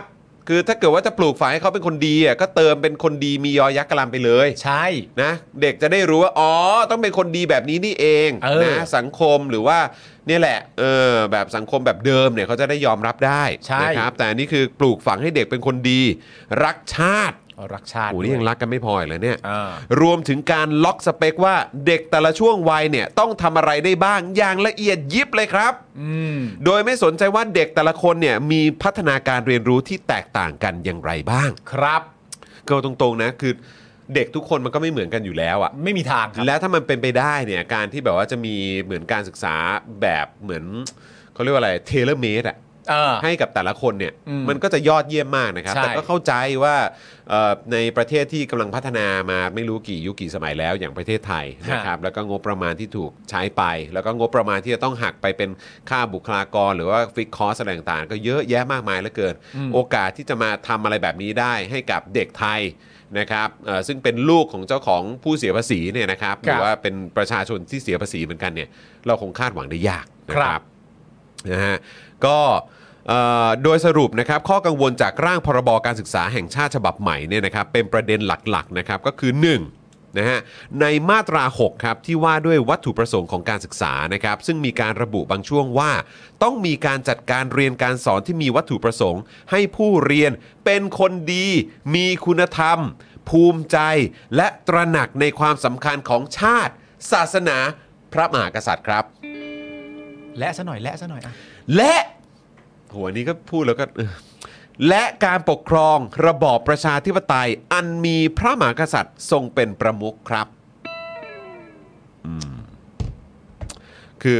ผมก็อยากเติมนะ ว่าจริง ๆ แล้วจะให้ตระหนักทั้งทีเนี่ยให้ให้ตระหนักถึงความสำคัญของชาติศาสนาพระมหากษัตริย์และการปกครองระบอบประชาธิปไตยอันมีพระมหากษัตริย์ทรงเป็นประมุขเนี่ย ก็ควรจะให้เด็กๆเขาตระหนักด้วยไหม ว่าการล้มล้างการปกครองนะฮะด้วยการทำรัฐประหารนะครับล้มล้างระบอบประชาธิปไตยอันมีพระมหากษัตริย์ทรงเป็นประมุขเนี่ยเป็นสิ่งที่เด็กๆ รับกันไม่ได้นะลูก ใช่ คือจริง ๆ ถ้าย้ำกับเราชัดๆว่า อ๋อ สิ่งที่คุณจรถามไปไม่ต้องห่วงมีในบทเรียนแน่ ๆ เนี่ย อันนี้เราก็จะสบายใจ ครับ แต่มันจะมีไหมนะ นั่นน่ะสิครับ แล้วก็บอกด้วยนะว่า รวมถึงต้องมีสำนึกต่อสังคมและประเทศชาติครับ อ๋อ ครับผม คือนายกที่มาจากการปล้นอำนาจประชาชน และการยึดอำนาจทำรัฐประหารเนี่ย มันยังไม่มีสำนึกต่อสังคมและประเทศชาติเลย อืม ก็ด้วยการก่อกบฏด้วยการทำผิดกฎหมาย ในการล้มล้างแล้วก็แบบเนี่ยทำให้การปกครองระบอบประชาธิปไตย อันมีพระมหากษัตริย์ทรงเป็นประมุขเนี่ย อืม นะครับ ก็ต้องสิ้นสุดลงไป อยากรู้มากเลยเนอะว่าในบทเรียนอ่ะเวลาจะยกขึ้นมาเชิดชูมันก็คือในบทเรียนมันต้องมีการยกตัวอย่างถูกไหม อืม ว่าลักษณะแบบนี้เนี่ยเพราะว่าให้เด็กเรียนเด็กอาจจะเห็นภาพได้ไม่ชัดเจนมากนัก ครับ มันก็อาจจะต้องมีตัวอย่างของเหตุการณ์ที่เกิดขึ้น ตัวอย่างของบุคคลที่เกิดขึ้นเนี่ย อืม อยากรู้จริง ๆ เลยเนอะ อืม ว่ายกเหตุการณ์ไหนหรือบุคคลคนไหนมาเป็นตัวอย่างบ้าง ถ้ามันอยู่ในบทเรียนแล้วจะสอนกันจริง ๆ เนี่ย ก็ไอ้หนังสือที่ตู่มันสั่งให้ทำอ่ะ เออ ใช่ไหมที่เอ่อกรมศิลป์ทำเขียนใช่ไหม อืม ตอนนั้นก็เขียนถึงการทำรัฐประหารแบบเชิดชูคนทำรัฐประหารเต็มที่เลยนะ ก็ใช่ไง เชิดชูไอ้ตู่เนอะที่เราพูดกันในเจอข่าวตื้นเนอะ ก็ใช่ไง ไปดูย้อนหลังกันได้นะครับ เกี่ยวกับ คือ ประวัติศาสตร์ไทยเนี่ยครับ คือมันจะพูดกัน คือมันจะประเด็นเหล่านี้มันจะพูดกันลอยๆ แบบนี้ไม่ได้ แล้วคือ อย่างแรกที่รู้สึกเลยก็คือว่า นี่เป็นวอร์ดดิ้งที่ล้าสมัยมาก อืม ทั้งหมดเหล่านี้เป็นวอร์ดดิ้งที่ล้าสมัยมากๆแล้วฮะ ไม่อยากเชื่อเลยเนอะ มันไม่ร่วมสมัยเลยฮะ เออ มันไม่ร่วมสมัย มันไม่ทันสมัย ก็ยังคงไว้อยู่เนอะ ก็ยังคงไว้อยู่หรือกระทั่งคุณอาจจะมีความคิดก็ได้ว่า อ๋อทำไมสิ่งที่เราต้องการเป็นแบบนี้ เพราะคุณมีความรู้สึกว่าเด็กสมัยนี้ไม่เหมือนเด็กสมัยก่อน อืม เด็กสมัยก่อนนี่เขามีความรักชาตินะ เขามีความอยากตอบแทนให้ประเทศนะ เขามีความอยากตอบแทนคืนให้กับประเทศ โดยไม่ตั้งคำถามเลยนะ หรือว่าจริง ๆเขามองว่าเด็กสมัยก่อน เด็กรุ่นเรา หรือเด็กแบบรุ่นรุ่นเขาอะ เออ สมัยที่เขาแบบยังเป็นเด็กอยู่อะ อืม เออแล้วมาออกกฎเกณฑ์อะไรแบบเนี้ย เออ อารมณ์ว่าเป็นเด็กว่านอนสอนง่ายปะ ใช่ แต่ว่าไอ้เด็กรุ่นใหม่เนี่ย เออ โอ้ยรั้นเหลือเกิน ใช่ เออ แบบคิดแบบตะวันตกจริง ๆ อะไรอย่างเงี้ย ใช่ เออ ก็ก็ผมอะคิดว่าใช่อยู่แล้ว แต่ว่าในความรู้สึกจริงๆอ่ะถ้าจะพูดเรื่องนี้กันจริงๆอ่ะเอาให้ชัดๆไปเลยเนี่ย เวลาเราจะด่าเราจะได้ด่าถูกอ่ะ อืม อธิบายมาเลย ใช่ ว่าคุณมีความรู้สึกว่าเด็กรุ่นนี้อ่ะ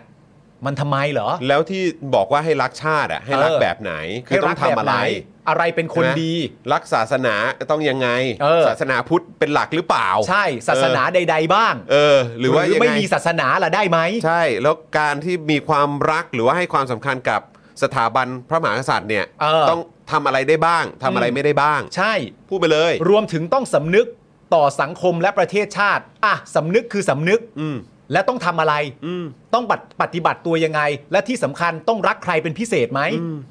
มันมันคือยังไงอะฮะ คืออันเนี้ยคือเอาตรงๆก็คือว่าเนี่ยอันเนี้ยก็เป็นพรบการศึกษาใช่ไหมล่ะ เออ แล้วก็คือเราก็แค่มีความรู้สึกว่าในยุคนี้สมัยนี้แล้วเนี่ยคือจะมาแบบว่าพูดกว้างๆพูดอ้อมๆหรือว่าพูดแบบ พูดแบบวอร์ดดิ้งสวยงามตัดแปะอะ เออ คือแบบมันมันผมมีความรู้สึกว่าแม้กระทั่งวอร์ดดิ้งสวยงามตัดแปะเนี่ยที่แบบจะทำให้ดูสวยงามฟูร่าอลังการ เออ ดูดีเลยก็ตามเนี่ยมันก็ตีความได้ว่าแม่งสิเปลืองภาษีนะ ใช่ และประเด็นก็คือว่าวอร์ดดิ้งสวยงามที่นำมาตัดแปะเนี่ย มันไม่ใช่วอร์ดดิ้งสวยงามที่นำมาตัดแปะ แล้วมันเป็นอะไรที่ใหม่และจับต้องได้ไง ใช่ มันก็เป็นวอร์ดดิ้งที่สวยงามเหมือนที่แบบ เอาจริง ๆ นะ คุณไม่ต้องเขียนเรื่องเนี้ยแต่คุณจะออกอันใหม่มา ผมเชื่อว่าให้เราเองให้เด็กให้คุณผู้ชมเขียนว่าเขาน่าจะพูดอะไรบ้างอะ อืม ผมเชื่อว่า 70%มีสิทธิ์ตรง อืม แล้วก็ถ้ากูเดาได้ก็แสดงว่ามึงก็ ก็ไม่ ล้าหได้มี ลังอะไร แล้ว ใหม่ อะ อ่ะเออ บางทีก็อยากเห็นอะไรบ้างเนอะที่แบบว่า เออ เราเปิดหนังสือมาแล้วก็โอ้โหว้าวเจ๋งว่ะ เออ ที่สมัยกูไม่มีเลยแล้วแบบแม่งก้าวหน้ามาก แต่คือแบบเนี่ยไอ้เฮียอะไรเนี่ย แม่งคือแบบแม่งล้าหลังกว่าสมัยกูอีกหรือว่าแบบแม่งไม่ได้ไม่ได้เดินหน้าไปไหนเลยอ่ะ เออ อันนี้คือเป็นเรื่องที่น่าเซ็งนะครับ เพราะว่า เออ คือผมก็เปิดดูในหนังสือเรียนของลูก ก็เจอ เออ เปิดซึ่งลูกผมนี่เรียนแบบอารมณ์แบบเป็นภาคภาษาอังกฤษนะ อืม แต่ว่ามันก็ต้องมีบ้างที่ต้องเรียนภาษาไทยเรียนเอ่อวิชาสังคมศึกษาอะไรเนี่ยผมก็เปิดไปก็ต้องมีบ้าง ใช่ เอ่อเอ่อของหลานเนี่ยก็เรียนภาคเอ่อแบบปกติแบบภาษาไทยนี่แหละ ก็ได้เจอแบบเรียนอีกรูปแบบหนึ่งด้วย อืม ก็เวลาเปิดอ่านเปิดเจอแล้วแต่ละอย่างก็แบบอื้อหือแม่ง คือผ ลู ม กหลานเราเจออะไรกันบ้าง คือผมมันมีความรู้สึกว่าแบบนี้คือในฐานะพ่อแม่ฮะต่อให้ลูกไปเรียนมาเสร็จเรียบร้อยเนี่ยยังไงก็แล้วแต่ต่อให้บทเรียนมันดีมากมายแค่ไหนเนี่ยเราก็ต้องเข้าประกบอยู่แล้ว ใช่ เพราะว่าแต่ว่าเราอะเข้าประกบด้วยความใคร่รู้ ใช่ เรา เรา ประ อก ยาก บ รู้ว่าลูกเจออะไร ลูกเจออะไร เออใช่ แล้วเราก็ห่วงใยเป็นอย่างไรบ้าง ใช่ แต่ณตอนนี้ที่มันกำลังเกิดขึ้นเนี่ยคือเราเข้าประกบด้วยความกังวล อืมใช่ มันไม่ใช่เข้าประกบด้วยความอยากรู้ว่าแบบว่า เป็นยังไงบ้างลูกหูเจ๋งมากเลยพ่อไม่เคยรู้เลยเล่าให้พ่อฟังหน่อย คือเหมือนแบบ คือนึกถึงพ่อเลยอะ ใช่ ตอนพ่อพ่อกูอะ เออ ที่แบบว่าเหมือนแบบกลับมาพึงปุ๊บแล้วก็แบบอ่า เดี๋ยวเรามาเขาเรียกว่าอะไรเหมือนแบบเหมือนอารมณ์แบบเหมือนเขาเรียก แงะ ว่า ง้าง เหมื แคะ อนเหมื อะ อน ไร เออเหมือนเหมือนคล้าย ๆ แบบเวลาถอดประกอบอะ เอออ่ ะถอดถอดใหม่ถอดใหม่ถอดใหม่ อ่า เดี๋ยวถอดออกมาก่อนถอดชิ้นส่วนพวกนี้ออกมาก่อนแล้วเดี๋ยวเรามาประกอบกันใหม่นะว่า ใช่ ตามหลักฐานที่มีการพิสูจน์มาจนถึงทุกวันนี้ เออ และได้รับการอ้างอิงอย่างน่าเชื่อถือมันเป็นอย่างนี้อย่างนี้อย่างนี้มันเป็นอย่างนี้นะ เอออ่ ะแล้วประกอบขึ้นใหม่โอเคเข้าใจนะลูก แต่คือที่หนูถูกประกอบมาจากโรงเรียนเนี่ยอันนั้น ใช่ ก็คือแค่เอาไปสอบให้ผ่านแล้วได้คะแนนให้มันผ่านก็พอ ไม่แต่ประเด็นสำหรับผมก็คือว่าเอ่อในมุมหนึงอะในแง่ที่คุณเล่าให้ฟังเนี่ย มันมันมันก็เป็นข้อดี อืม มันก็เป็น privilege ที่ ครับ คุณมีพ่อเป็นอาจารย์ โชค โค ดี วิด ไง และคุณ โชคดี ก็มีแม่เป็นอาจารย์เช่นเดียวกัน ครับ เพราะฉะนั้นสิ่งที่มันเกิดขึ้นกับคุณที่มันจะเกิดขึ้นได้ก็คือว่า คุณน่ะนำนำการประกอบจากโรงเรียนคุณน่ะมาวางไว้ อืม แล้วคุณพ่อคุณน่ะ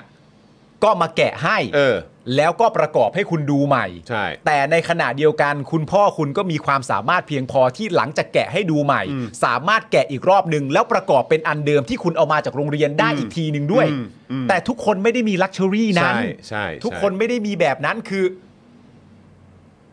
ทุกคนแกะได้ไหม ทุกคนแกะและนำมาประกอบให้เหมือนเดิมได้ไหม มันไม่ได้มีกันทุกคน แต่ว่าประเด็นก็คือว่า เราไม่ได้มีความจำเป็นต้องประกบลูกด้วยความกังวล ใช่ มันมัน เรา ไม่ใช่ ไม่ควร มันไม่ใช่ความกังวลเหมือนกันมันเป็นความกังวลขั้นพื้นฐานนะฮะมันเป็นความกังวลขั้นพื้นฐานว่ากูมีความรู้สึกว่าลูกกูถูกหลอกอยู่ โดนอะไรอยู่วะ โดนอะไรอยู่อะ เออ นั่นเป็น ใช่ เรื่องใหญ่อะฮะ ไอ้คำว่าถูกหลอกนี่ยังใจดีนะ เออ จริงๆ แล้วเราก็มองว่ามันเป็นการล้างสมองด้วยซ้ำ เออ มนะครับ นะฮะ นะฮะก็นั่นแหละครับนะฮะก็เอ่อบอกว่าจะต้องมีความตระหนักในความสำคัญของชาติศาสนาพระมหากษัตริย์และการปกครองระบอบประชาธิปไตยอันมีพระมหากษัตริย์ทรงเป็นประมุขรวมถึงต้องมีสำนึกต่อสังคมและประเทศชาติ ซึ่งประเด็นนี้นะครับทางสุรวาททองบุนะครับ ค ส รับ ส สของก้าวไกลเนี่ยแสดงความเห็นนะครับว่าเหมือนร่างพรบฉบับนี้เนี่ยถูกร่างออกมาหลังประเทศเกิดสงคราม อ่า เพราะยังวนเวียนอยู่กับความภูมิใจในชาติศาสนาพระมหากษัตริย์ และการเป็นคนดี อืม แต่ยังขาดหายในประเด็นเรื่องที่ให้ครูและนักเรียนมีความคิดที่อิสระ อืม และปลอดภัยในการแสดงความคิดเห็น รวมถึงควรเพิ่มเรื่องการตระหนักถึงสิทธิหน้าที่ของตน และผู้อื่นตามระบอบประชาธิปไตย เออ รวมถึงเรื่องการเคารพความแตกต่าง หลากหลายตามหลักสากล และเรื่องสิทธิมนุษยชนครับ เรื่องนี้ เออ โคตรสำคัญครับ อืม โคตรสำคัญจริง ๆ ครับ ใช่ครับ นะฮะมีประเด็นต่อมานะครับ ว่ายังไงบ้างฮะ คือประเด็นที่ถูกวิจารณ์อย่างหนักมากนะครับ ก็คือประเด็นเรื่องมาตรา 8 ครับ ครับ มาตรา 8 เนี่ยระบุไว้เลยนะครับ ถึงการพัฒนาของเด็กที่ต้องเป็นไปตามช่วงวัยอย่างละเอียดยิบเลยฮะ ละเอียดยิบเลยมึง ว่าเด็กในแต่ละช่วงวัยเนี่ยพอถึงช่วงนั้นแล้วเนี่ยจะต้องมีคุณสมบัติอะไรบ้าง ครับ นะฮะ อืม โดยคุณพริศเนี่ยนะครับคุณคุณพริศคุณไอติมนะฮะ อืม อภิปรายในสภานะครับว่าการที่ร่างพรบการศึกษาไล่ระบุอ่าเป็นที่ที่ที่ไล่ระบุมาเนี่ยนะครับ มีปัญหาอยู่ 3 ข้อครับ ได้แก่ข้อที่ 1 เป้าหมายไม่ยืดหยุ่นเพียงพอต่อความเปลี่ยนแปลงของโลก ก็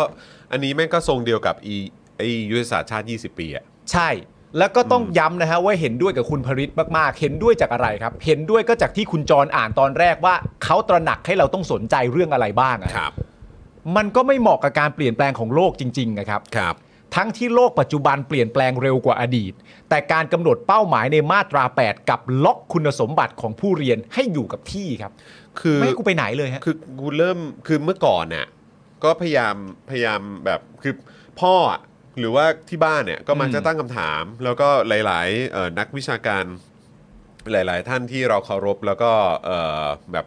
มีความชื่นชมในสิ่งที่เขานำเสนอเกี่ยวกับบ้านเราหรือประเทศไทยเนี่ย ไม่ว่าจะเป็นของไทยและเทศเนี่ยนะครับ อืม ก็คือเขาก็พูดมาเสมอว่าเหมือนแบบประมาณว่ารัฐไทยอ่ะมีความพยายามที่จะทำให้เหมือนแบบอ่ะถ้าไม่คนโง่ลงถ้าไม่คนแบบเอ่ออยู่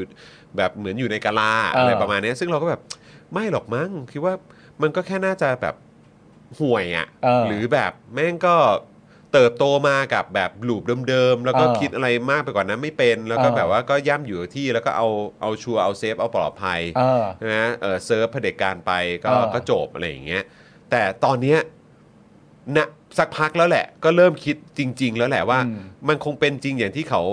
เคยตั้งข้อสังเกตกันแหละ เออเออ ว่า เออ แม่งมีความตั้งใจจะให้คนแบบเหมือน เข้าใจแค่นี้รู้แค่นี้ รู้แค่นี้ อืม ไปได้แค่นี้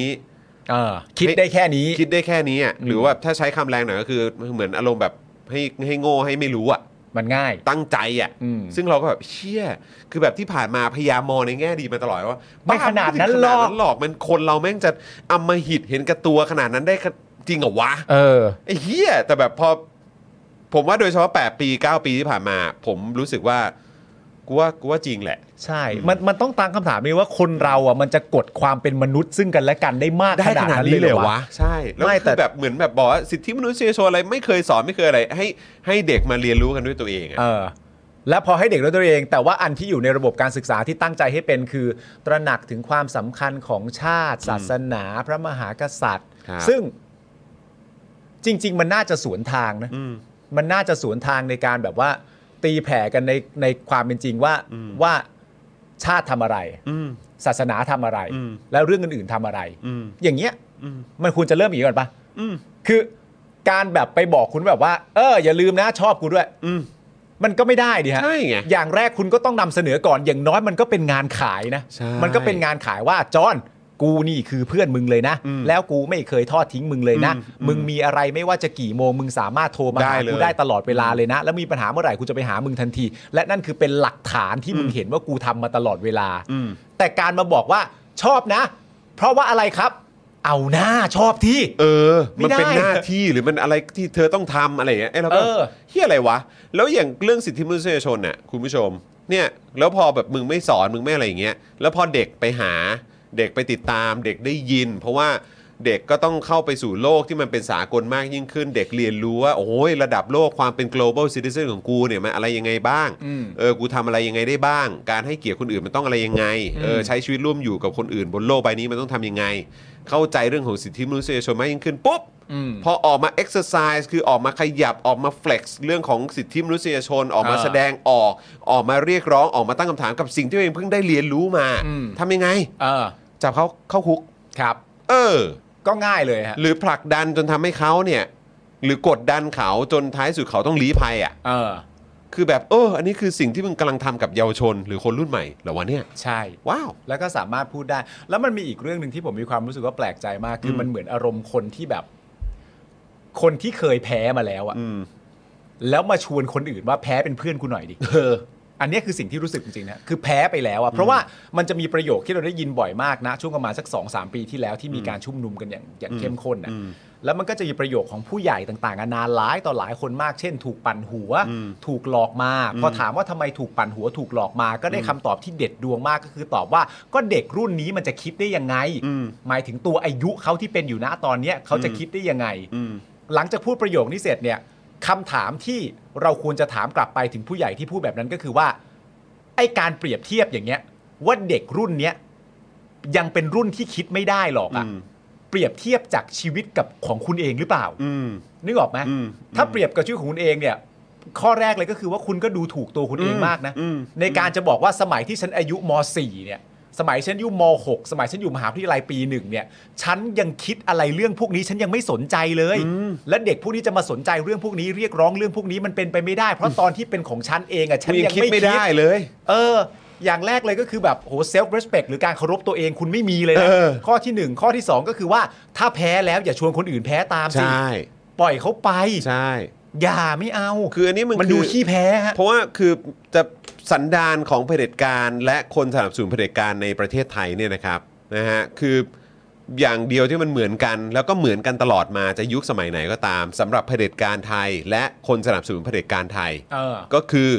เก๋าในกะลากระจอกบนเวทีโลก นะฮะ จริง ๆ เห็นได้บ่อยฮะ จริง เห็น คือมึง ได้บ่อย เก๋ามากในกะลาเนี่ย ฮะ เก๋ามาก มึงบอกคนอื่นคนนั้นคนนี้ได้ว่าต้องทำยังไง อ่า เพื่อให้ถูกใจพวกกูแล้วมันจะคือ คือเป็นอย่างเงี้ยครับ ใช่ แต่คือแบบพอไปบนเวทีโลก หรือพอแบบโลกเปิดขึ้นมาปุ๊บโลกเข้ามาในในกะลานี้เนี่ย อ่า โอ้ยพวกมึงทำตัวไม่ถูกเลย ใช่ ใช่ไหมฮะ คือ มีอีกคำพูดที่เขาชอบใช้บ่อยกันมากก็คือว่า บนเวทีไทยกลางบนเวทีโลกกริบ เออ ใช่ครับ เงียบเลย อย่างนั้นเลยครับ เบาเลยฮะ อย่างนั้นจริง ๆ ครับ เมื่อสักครู่นี้คือข้อแรกนะครับ ครับ ข้อแรกของคุณไอติมก็คือว่าเป้าหมายที่ว่าเนี่ยมีความยืดหยุ่นไม่เพียงพอ เพราะว่าโลกในปัจจุบันเนี่ยพัฒนาไปเร็วกว่าอดีตมากนะครับผม ครับ แต่ว่ามาตรา8เนี่ยกลับล็อกคุณสมบัติเอาไว้นะครับผมเรื่องที่สองครับก็คือเป้าหมายเนี่ยซึ่งอันนี้แม่งจริงโคตรจริงเลยฮะ เป้าหมายเนี่ยเป็นนามธรรมสูงครับ ใช่ คือ คือคุณไอติมมาพูดเพราะใช่ไหมครับ คุณไอติมใช้คำพูดว่าเป็นนามธรรมสูง ถ้าเป็นรายการเราใช้คำพูดว่า พูดเฮียอะไร เนี่ย มึงพูดอะไรออกมาเนี่ย ใช่ ไม่สามารถวัดผลได้จริง ครับ เช่นอะไรครับ เช่น มาตรา 8 วงเล็บ 5 ครับ ที่กำหนดให้ผู้เรียนในช่วงวัย6ถึง12 ปี ต้องทราบซึ้งในความงามของศิลปะและธรรมชาติครับ ครับ ทราบซึ้งในความงามของศิลปะและธรรมชาติ แต่คำถามคือ สิ่งนี้จะวัดผลได้อย่างไร และเกิดประโยชน์ขนาดไหนครับ นั่นสิฮะ สิ่งที่เป็นนามธรรมแบบนี้ไม่ควรกำหนดเป็นเป้าหมาย เพราะจะนำไปสู่การสร้างภาระในเชิงปฏิบัติเยอะมากนะครับ ใช่ครับ และต่อไปข้อ 3 ครับ ครับ เป้าหมายไม่คำนึงถึงความหลากหลายของผู้เรียนครับ เป้าหมายไม่คำนึงถึงความหลากหลายของผู้เรียนครับ การกำหนดคุณสมบัติตายตัวเสี่ยงจะทำให้ผู้เรียนถูกตรีตาอย่างไม่เป็นธรรม เมื่อไม่สามารถพัฒนาทักษะไปได้ตามเป้าหมายครับ คุณไอติมนะครับจึงเสเสนอให้ทบทวนมาตรา 8 นะครับ โดยปรับเป้าหมายการศึกษาตามช่วงวัย เปลี่ยนเป็นช่วงชั้นครับ เช่น ประถมมัธยม ควบคู่กับการเอาเป้าหมายรายละเอียดไปอยู่ในแผนระดับอื่น ที่ปรับเปลี่ยนได้คล่องตัวมากกว่าครับ ซึ่งก็จะสอดเออซึ่งสอดคล้องกับพรบการศึกษาของหลายประเทศทั่วโลก ที่ยอมรับว่าจัดการศึกษาได้อย่างมีคุณภาพนะครับ ครับผม อ่ะ นะครับอ่ะคราวนี้มาที่เอ่อคุณกุลธิดารุ่งเรืองเกียรตินะครับคณะก้าวหน้านะครับนะฮะคุณจุ้ยใช่ไหมครับนะฮะระบุว่ามาตรา 8 นะครับ คือการจับเด็กมาใส่กล่องนะครับ แล้วบอกว่าเขาเนี่ยต้องมีคุณสมบัติอะไรบ้างตามช่วงอายุ อ่า ซึ่งโคตรไม่แฟร์กับเด็กอะครับ อืม โคตรไม่ได้คือคืออันนี้แม่งคือแบบมันผูกไปถึงสันดานคนคิดเลยนะ ใช่ ที่จะจับเด็กมาใส่กล่อง หรือบอกเด็กว่ามึงต้องมีอะไรมึงต้องทำอะไรมึงต้องอะไรอย่างเงี้ย อืม ก็คือมันย้อนกลับไปถึงสันดานคนคิดเลยนะ ใช่ ก็คือว่าคือเหมือนอารมณ์ว่า mindset มึงอ่ะคือเหมือนแบบว่าเด็กแม่งเกิดมา ผู้ใหญ่อะมีบุญคุณนะเว้ย ใช่ ทั้งๆที่เรื่องของเรื่องคือเด็กเกิดมาเขาไม่ได้ร้องขอมาเกิด ใช่ เพราะฉะนั้นคือจริง ๆ แล้วหน้าที่ของพวกมึงทั้งหลายที่ออกกฎเกณฑ์อะไรต่างๆเนี่ยมึงต้องออกกฎหรืออะไรต่างๆ ออกมา เพื่ออำนวยเขามา ใช่ เซิร์ฟเขา ให้เขามีอนาคตที่ดีมันมาแบบว่ามีทางเลือกมีโอกาสในชีวิตมากขึ้น ไม่ใช่มาสั่งเขาว่ามึงต้องมีอย่างนั้นมึงต้องมีอย่างนี้มึงต้องทำอย่างนั้นมึงต้องทำอย่างนี้ เออและรู้ไว้ด้วยว่าสิ่งที่พวกกูทำให้ทั้งหมดเนี่ยเป็นบุญคุณกับพวกมึงทั้งนั้นเลยนะ นี่คือ mindset ของไอ้พวกเคี้ยพวกเนี้ยแหละครับ ใช่ฮะ คือแบบคิดแค่ได้แค่เนี้ย ล้ำเลิกอะฮะ ลำเลิก ทาง นะครับ ฮ นี่คือนี่ขนาดไม่ได้พูดตรงๆกูยัง เออ ตีความได้เลยรู้ป่ะ ใช่ เออ นะครับ ราวกับว่าเด็กเนี่ยเป็นสินค้าในโรงงานที่ถูกผลิตออกมาบนสายพานให้เป็นแบบเดียวกัน เออ ซึ่งประเทศที่เจริญและพัฒนาแล้วทั้งหลายเนี่ยเขามองกันว่าไอ้วิธีเอ่อเขาเรียกว่าอะไรอ่ะ วิธีทางการศึกษาแบบเนี้ย อืม มันล้าสมัยโคตร ใช่ โคตรเลยอ่ะ เออ เขาเลิกกันไปตั้งนานแล้ว เออ โอ้ด้านคุณหน้าไทยทิวไผ่งามนะครับจากพักเพื่อไทยนะครับ ก็ให้ความเห็นต่อมาตรา 8 นะครับ ว่าการออกกฎหมายที่เป็นการบังคับพัฒนาการของสมอง และการเรียนรู้ อาจเป็นการจำกัดศักยภาพในการเรียนรู้ของเด็กและเยาวชน ไม่ควรบังคับการพัฒนาของคนด้วยกฎหมาย อืม ชัดเจนนะครับ ประเด็นต่อมาที่ถูกวิจารณ์นะครับก็คือมาตรา 88ถึง96 เกี่ยวกับที่มาของสมาชิกของคณะกรรมการนโยบายการศึกษาแห่งชาติ หรือเรียกง่ายๆ คือเป็นซูเปอร์บอร์ดนะครับ ครับ นะฮะซึ่งประกอบด้วยตัวแทนจากระบบราชการเป็นหลักเลย สบายแล้ว นะค ครับ รับเหมือนเดิมครับ ฮะ พวกนี้เหมือนเดิมครับ รวมๆกันมาฮะ ย่ำอยู่กับที่ถอยหลังลงคลองกับพวกเดิมเนี่ยแหละครับ ฮะ โดยไม่มีตัวแทนจากนักเรียน ครู ผู้ปกครอง ซึ่งเป็นผู้มีส่วนได้ส่วนเสียสำคัญของระบบการศึกษาเข้ามามีส่วนร่วมเลย คือผมก็คือ แล้วเป็นคนจ่ายตังค์ด้วยครับ ก็คือส่วนหลักที่สุดนะฮะ ครับ ไอ้ส่วนหลักที่สุดเนี่ยไม่มีฮะ ส่วนหลักคนคนจ่ายตังค์ด้วยครับ ฮะ คนออกเงินด้วยครับ คนจ่ายตังค์คนที่เอ่อต้องเหมือนคำว่าต้องต้องรับผิดชอบกับเรื่องนั้น อืม ๆ และตัวคนที่ต้องอยู่ในระบบนี้โดยตรง ไม่มีฮะ ไม่มีครับผม มีข้าราชการล้วนเลยฮะ ใช่ครับนะฮะ สบายเลยฮะ อีกประเด็นนะครับก็คือมาตรา 80 ที่กำหนดว่าแผนการศึกษาแห่งชาติต้องสอดคล้อง และไม่ขัดกับยุทธศาสตร์แห่งชาติ และแผนการปฏิรูปประเทศ ครับ อีกและยุทธศาสตร์แห่งชาติ ซึ่ง อืม เราก็บอกแล้วว่า คือแม่ง เพื่อ หนีไปทำไมก็ไม่รู้ ฮะ ซึ่งคุณวิโรธลักษณะอดิศรนะครับแสดงความเห็นต่อมาตรานี้นะครับว่ายุทธศาสตร์ชาติ 20 ปี และแผนปฏิรูปประเทศ เป็นตัวถ่วงความเจริญของประเทศ เป็นแค่แผนล้าสมัยของกลุ่มศักดินาที่ไม่เข้าใจ และหวาดกลัวต่ออนาคตโคตรจริงเลย ใช่ พยายามจะวางกรอบขังประเทศให้อยู่กับอดีต อืม ซึ่งเป็นไปไม่ได้ ครับ นะครับ และความเหลื่อมล้ำที่ตนเองได้เปรียบครับนะฮะซึ่งตอนนี้ทุกคนบนในประเทศนี้ที่เขาแบบติดตามข่าวสารหรือว่าเอาง่ายๆ คือมีสมองทุกคนเนี่ยประชาชนในประเทศเนี้ก็รู้ว่าไอ้ยุทธศาสตร์ชาติ 20 ปีนี่มันแม่งโจ๊กอะ อืม นะครับ เอ่อแต่พรบการศึกษาแห่งชาติฉบับนี้ในมาตรา 80 เนี่ยกลับผูกตัวเองไว้กับยุทธศาสตร์ชาติ 20 ปี อืม และแผนการปฏิรูปประเทศอย่างแนบแน่น อืม นะครับยุทธศาสตร์ชาติ 20 ปีเราก็คุ้นกันอยู่แล้วนะครับเพราะว่าอย่างเรื่องโควิดมาก็ทำอะไรไม่ถูกนะครับ อืม นะฮะโดยเมื่อวานนี้นะครับที่สภามีการพิจารณาร่างพรบการศึกษานะครับแต่เกิดเหตุสภาล่ม จึงต้องเลื่อนการพิจารณาออกไปก่อนนะครับ ใช่ครับ นะฮะ ซึ่งจริง ๆ ประเด็นนี้เนี่ยเราสามารถแบบจับเป็นที่สังเกตได้นะครับ ครับ ว่าแบบในความรู้สึกผมนะ ครับ ยิ่งเราอยู่กับรัฐบาลที่ขี้ขลาดอะ ครับ นะฮะขี้ขลาดก็นี่คือเราพูดถึงจุดเริ่มต้นเลยนะ อ๋อใช่ จุดเริ่มต้นในการเข้ามาก็คือ ยึ จุ ด ดเริ่มต้นของคนที่ขี้ขลาด ยึดอำนาจมาก็คือขี้ขลาดครับ ใช่ ไอ้ ฮะ พวกขี้ขลาดที่เอาเอาของเอาอำนาจ ซึ่งไม่ใช่ของตัวเอง อื อะ่ะ ม ทั้งแบบว่าอำนาจที่มึงมาจากการเป็นข้าราชการ เออ เอ่อที่ประชาชนเนี่ย เออ เขาเสียภาษีมา เออ แล้วก็มีส่วนเกี่ยวกับโครงสร้างของประเทศนี้ อืม มึงก็เอาอำนาจมาใช้โดยมิชอบ อืม ใช้เอ่ออุปกรณ์ใช้อาวุธใช้อะไรต่างๆที่มาจากเงินภาษีเอ่อภาษีประชาชนเนี่ยมายึดอำนาจเพื่อเป็นของพวกตัวเอง แล้วก็เอาอำนาจของประชาชนในระบอบประชาธิปไตยทิ้งไป ทิ้งไป นี่คือคนขี้ขลาด คน นะ ขี้ขลาดครับ นี่คือคนกระจอกขี้ขลาดแล้วก็ที่สำคัญที่สุดเลยก็คือว่าขาดความมั่นใจ อืม ซึ่งเวลาเราอยู่ในประเทศที่มีโครงสร้างแบบนี้เนี่ยไอ้ลักษณะการศึกษาแบบเนี้ยมันก็จะออกมา ใช่ครับ ใช่ไหมฮะ ออกมาให้เหมาะกับคาแรคเตอร์ของคนที่นำอะ ใช่ครับผมนะฮะ นะครับ คนขี้ขลาดคนที่ทำอะไรผิดกฎกติกาครับ มันก็คือเหมือนแบบพวกพวกสิ่งมีชีวิตที่แบบไม่มีสติสัมปชัญญะที่มันคิดอยู่บนแบบพื้นฐานของ ของความ ไอ้ ขี้ขลาด ไอ้คำที่ชอบอ้างอะ่ะความดีความอะไรต่างๆอะ่ะมันไม่มีไง เออ มันมีแต่ว่าตัวเองได้ประโยชน์ตัวเองจะอิ่มท้องตัวเองจะแฮปปี้ตัวเองจะมีความสุขไหมก็กูก็จะทำเหี้ยกับคนอื่นยังไงก็ได้ มันก็คือเหมือนสัตว์เดรัจฉานนะครับ มันก็เท่านั้นแหละ ครับผม นะครับนะฮะอ่ะงั้นเดี๋ยวขอสรุปเพิ่มเติมอีกนิดนึงกับเอ่อประเด็นของนักกิจกรรมนะครับ ได้เลยครับ นะฮะศูนย์ทนายความเพื่อสิทธิมนุษยชนนะครับรายงานว่าในรอบปี 65 ที่ผ่านมานะครับ มีประชาชนนักกิจกรรม เยาวชน ถูกเจ้าหน้าที่รัฐติดตามคุกคามอย่างน้อย 349 คนนะครับ ครับ ก็มันขี้ขลาดนะครับ ใช่ครับ มันกลัวประชาชน มันกลัวอนาคตฮะ ใช่ครับ กลัวอนาคตกลัวประชาชน กลัวแบบว่าคนตัวเล็กตัวน้อยขนาดเนี้ยถึงขั้นว่าต้องเอาอำนาจรัฐอะซึ่งอยู่บนพื้นฐานของหยาดเหงื่อและเงินของประชาชนเนี่ย อืม เอามาใช้กับประชาชนคนตัวเล็กตัวน้อยอะ ครับ ก็ต้องขี้ขลาดขนาดไหนอะครับ ฮะ นะฮะเจ้าหน้าที่รัฐติดตามคุกคามอย่างน้อย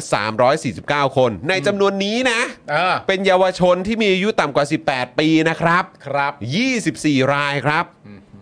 ก็อารมณ์ว่ามึงก็ตามคุกคามเด็กมัธยมอ่ะ ใช่ เออ นะฮะ ขนาดเนี้ย ขี้ขาดไห มึง ล่ะ ขี้ขลาดขนาดไหนล่ะ อืม ซึ่งเป็นจำนวนที่สูงกว่าสถิติในปี 64 นะครับ และ 349 คนเนี้ยที่เราพูดถึงเนี่ย เป็นเพียงจำนวนเท่าที่ได้รับการแจ้งข้อมูลเท่านั้นนะครับ ครับ ซึ่งคาดว่าในความเป็นจริงอ่ะมีเยอะกว่านี้เยอะ อยู่แล้วครับ นะครับสำหรับสาเหตุที่ทำให้ถูกเจ้าหน้าที่นะครับเออของรัฐเนี่ยคุกคามหลักๆเนี่ยก็มาจากกรณีที่มีบุคคลสำคัญลงพื้นที่ อ่า นะครับ คนสำคัญลงพื้นที่โอเค ใช่นะครับ ก็เลยมีผู้ถูกติดตามคุกคามอย่างน้อย 134 กรณี ครับ แต่ก็อย่าลืมครับนี้บุคคลสำคัญน่ะมีเยอะ ใช่ ครับนะฮะ ครับ รองลงมาคืออะไรฮะ รองลงมาก็คือการติดตามความเคลื่อนไหวช่วงเอเปกครับ อันนี้เนี่ย58กร58 กรณีนะครับ กรณีที่เกี่ยวเนื่องกับการแสดงออกทางการเมืองอื่น ๆ ที่ไม่ใช่การชุมนุม เช่น การชูป้ายติดป้าย ตั้งโต๊ะลงชื่อยกเลิกม .112 ทำโพลสำรวจความเห็น รวมทั้งการจัดการอบรมเนี่ยเหล่านี้เนี่ยนะฮะอย่างน้อยมีผู้ถูกติดตามคุกคาม 35 กรณีครับ ครับ กรณีการแสดงออกออนไลน์นะครับที่เกี่ยวกับสถาบันกษัตริย์อย่างน้อย 23 กรณีครับกรณีการแสดงออกออนไลน์ที่ไม่เกี่ยวกับสถาบันกษัตริย์ แต่เป็นการวิพากษ์วิจารณ์โดยทั่วไป อันเนี้ยอย่างน้อย 8 กรณี อย่างน้อยนะ นั่นแปลว่าอันที่ไม่เกี่ยวเนี่ย อืม น้อยกว่าอันที่เกี่ยวนะฮะ ครับผม นะครับ ครับ และยังมีกรณีการติดตามคุกคามประชาชนผู้เคลื่อนไหวประเด็นทรัพยากรครับ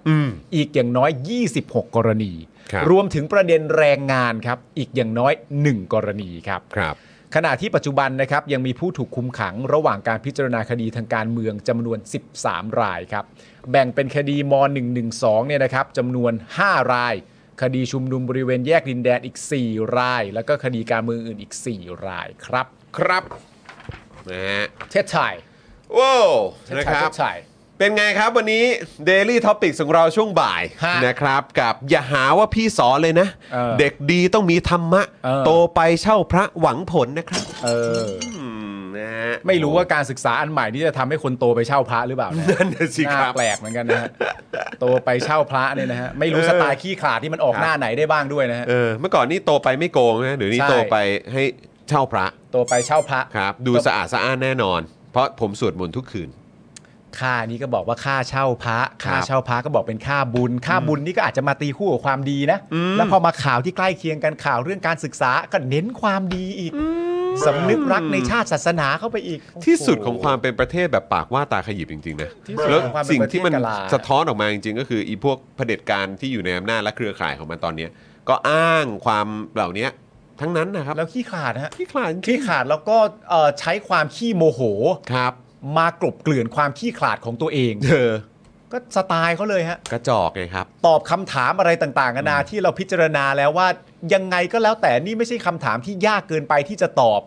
แต่พอขี้ขลาดปุ๊บเสร็จเรียบร้อย มาด้วยความไม่ถูกต้องเสร็จเรียบร้อย ก็ต้องโมโหโมโหไปฮะ ครับผมก็เก๋าอะครับ เก๋าในกะลาครับ เก๋าในกะลา เก๋าในกะลานะ ค ครับ รับผม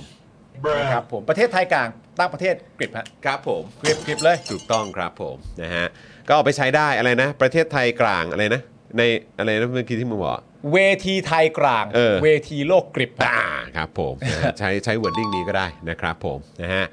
วัดหรือที่ฟอกเงินวันเนี้ยนะฮะ คุณนนทวัฒน์บอกมานะฮะเอ่อถ้านับถือคริสต์นี่ต้องเช่าไม้กางเขนไหมเออนะครับ เออไม่รู้มีอะไรให้บ้าง คุณเบียร์บอกว่าใกล้ถึงวันเด็กแต่มีแต่มีแต่ข่าวผู้ใหญ่ทำลายชีวิตเด็ก เออ นะครับ คุณรัชชาบอกว่าจริงค่ะทำโมโหกบเกลื่อนนะครับ เออ คุณสมโมยานะครับ บอกว่าใช่เขาแทรกแซงเข้าไปทุกหน่วยงานของราชการทั่วไทยเลย อ่า นะครับนะฮะคุณอเนกบอกว่าอ่ะพี่พี่พี่มึงสองคนด่าด่ากูแล้วไง เรื่องไหนเรื่องไหนเ ด่าว่าอะไรฮะ อันไหนครับ อันไหน นะครับเรื่องเรื่องความกริบเหรอครับ หรือว่าอะไร อ๋อ เออ นะครับ เก่งนะ ข้าราชการไทยเลี่ยงกฎหมายแบบไม่กลัวใคร เออ นะครับ พุทธพาณิชย์เดี๋ยวนี้ก็มีสีเทาเข้าไปเยอะนะครับ ก็นั่นแหละผมถึงบอกไงว่าจริง ๆ แล้วอย่างวงการเช่าพระ เออ ก็ถ้าเกิดว่าไม่อยากจะแปดเปื้อนน่ะต้องออกมาขยับกันหน่อยไหมบอกเฮ้ยแบบนี้มันไม่ได้นะครับ เออบอกว่าโอ้โหเช่าพระแล้วแบบ ถือเป็นการฟอกเงินกันหรือเปล่าอะไรแบบเนี้ยเออ แล้วผมมีความรู้สึกมันไปไกลกว่านั้นนะไอ้ประเด็นเรื่องแบบการศึกษาแบบเนี้ยมันเหมือนอารมณ์แบบมันยัดเยียด ยัดเยียดมาในรุ่นที่ต่างจากยุควัยเรียนด้วยซ้ำไป อืม เพราะเราเติบโตมาเราก็จะเห็นแบบว่าสมมติว่า ลูกเราหนึ่งขวบ เออ ใช่ไหมเราก็จะเจอญาติผู้ใหญ่ มาถามเราว่า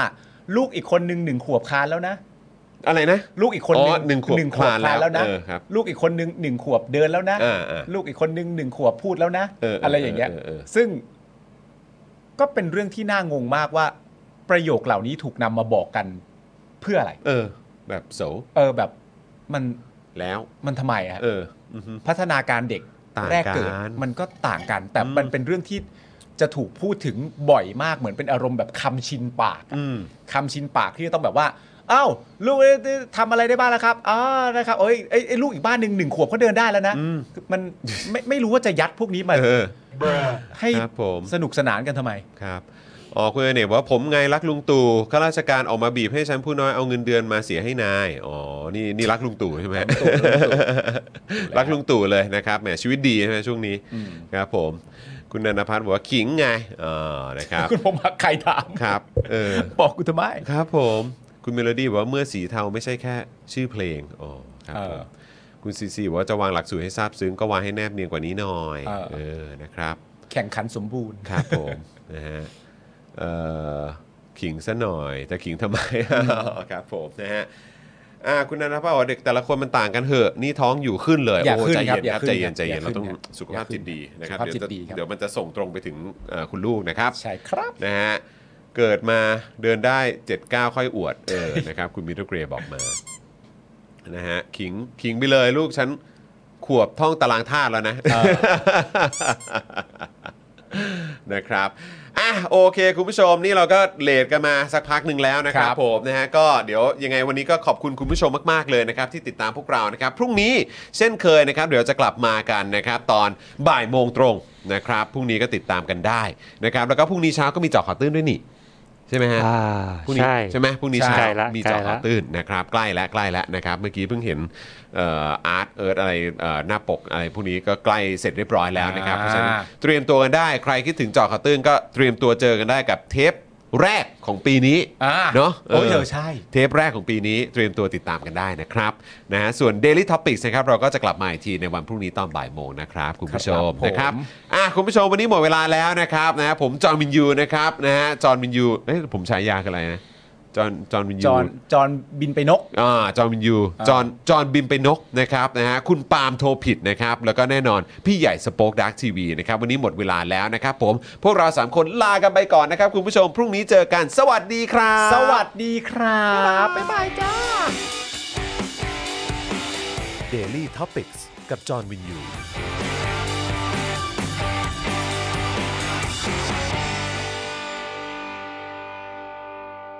ซัพพอร์เตอร์ ซัพพอร์เตอร์ พวกเราอยากได้ซัพพอร์เตอร์ ซัพพอร์เตอร์ ซัพพอร์เตอร์ พวกเราอยากได้ซัพพอร์เตอร์ ไม่มีเงินก็ไม่เป็นไร แต่ถ้ามีเงิน สมัครซัพพอร์เตอร์ ซัพพอร์เตอร์ ซัพพอร์เตอร์ พวกเราอยากได้ซัพพอร์เตอร์ ซัพพอร์เตอร์ ซัพพอร์เตอร์ พวกเราอยากได้ซัพพอร์เตอร์ กดง่ายง่ายๆแค่กดจอยด้านล่าง หรือว่ากด subscribe กันด้วยสมัครกันหน่อย ซัพพอร์เตอร์ ซัพพอร์เตอร์ พวกเราอยากได้ซัพพอร์เตอร์ ซัพพอร์เตอร์ ซัพพอร์เตอร์ พวกเราอยากได้ซัพพอร์เตอร์ ซัพพอร์เตอร์ ซัพพอร์เตอร์ พวกเราอยากได้ซัพพอร์เตอร์ ซัพพอร์เตอร์ ซัพพอร์เตอร์ พวกเราอยากได้ซัพพอร์เตอร์ ซัพพอร์เตอร์ เมมเบอร์ชีพสมัครซัพพอร์เตอร์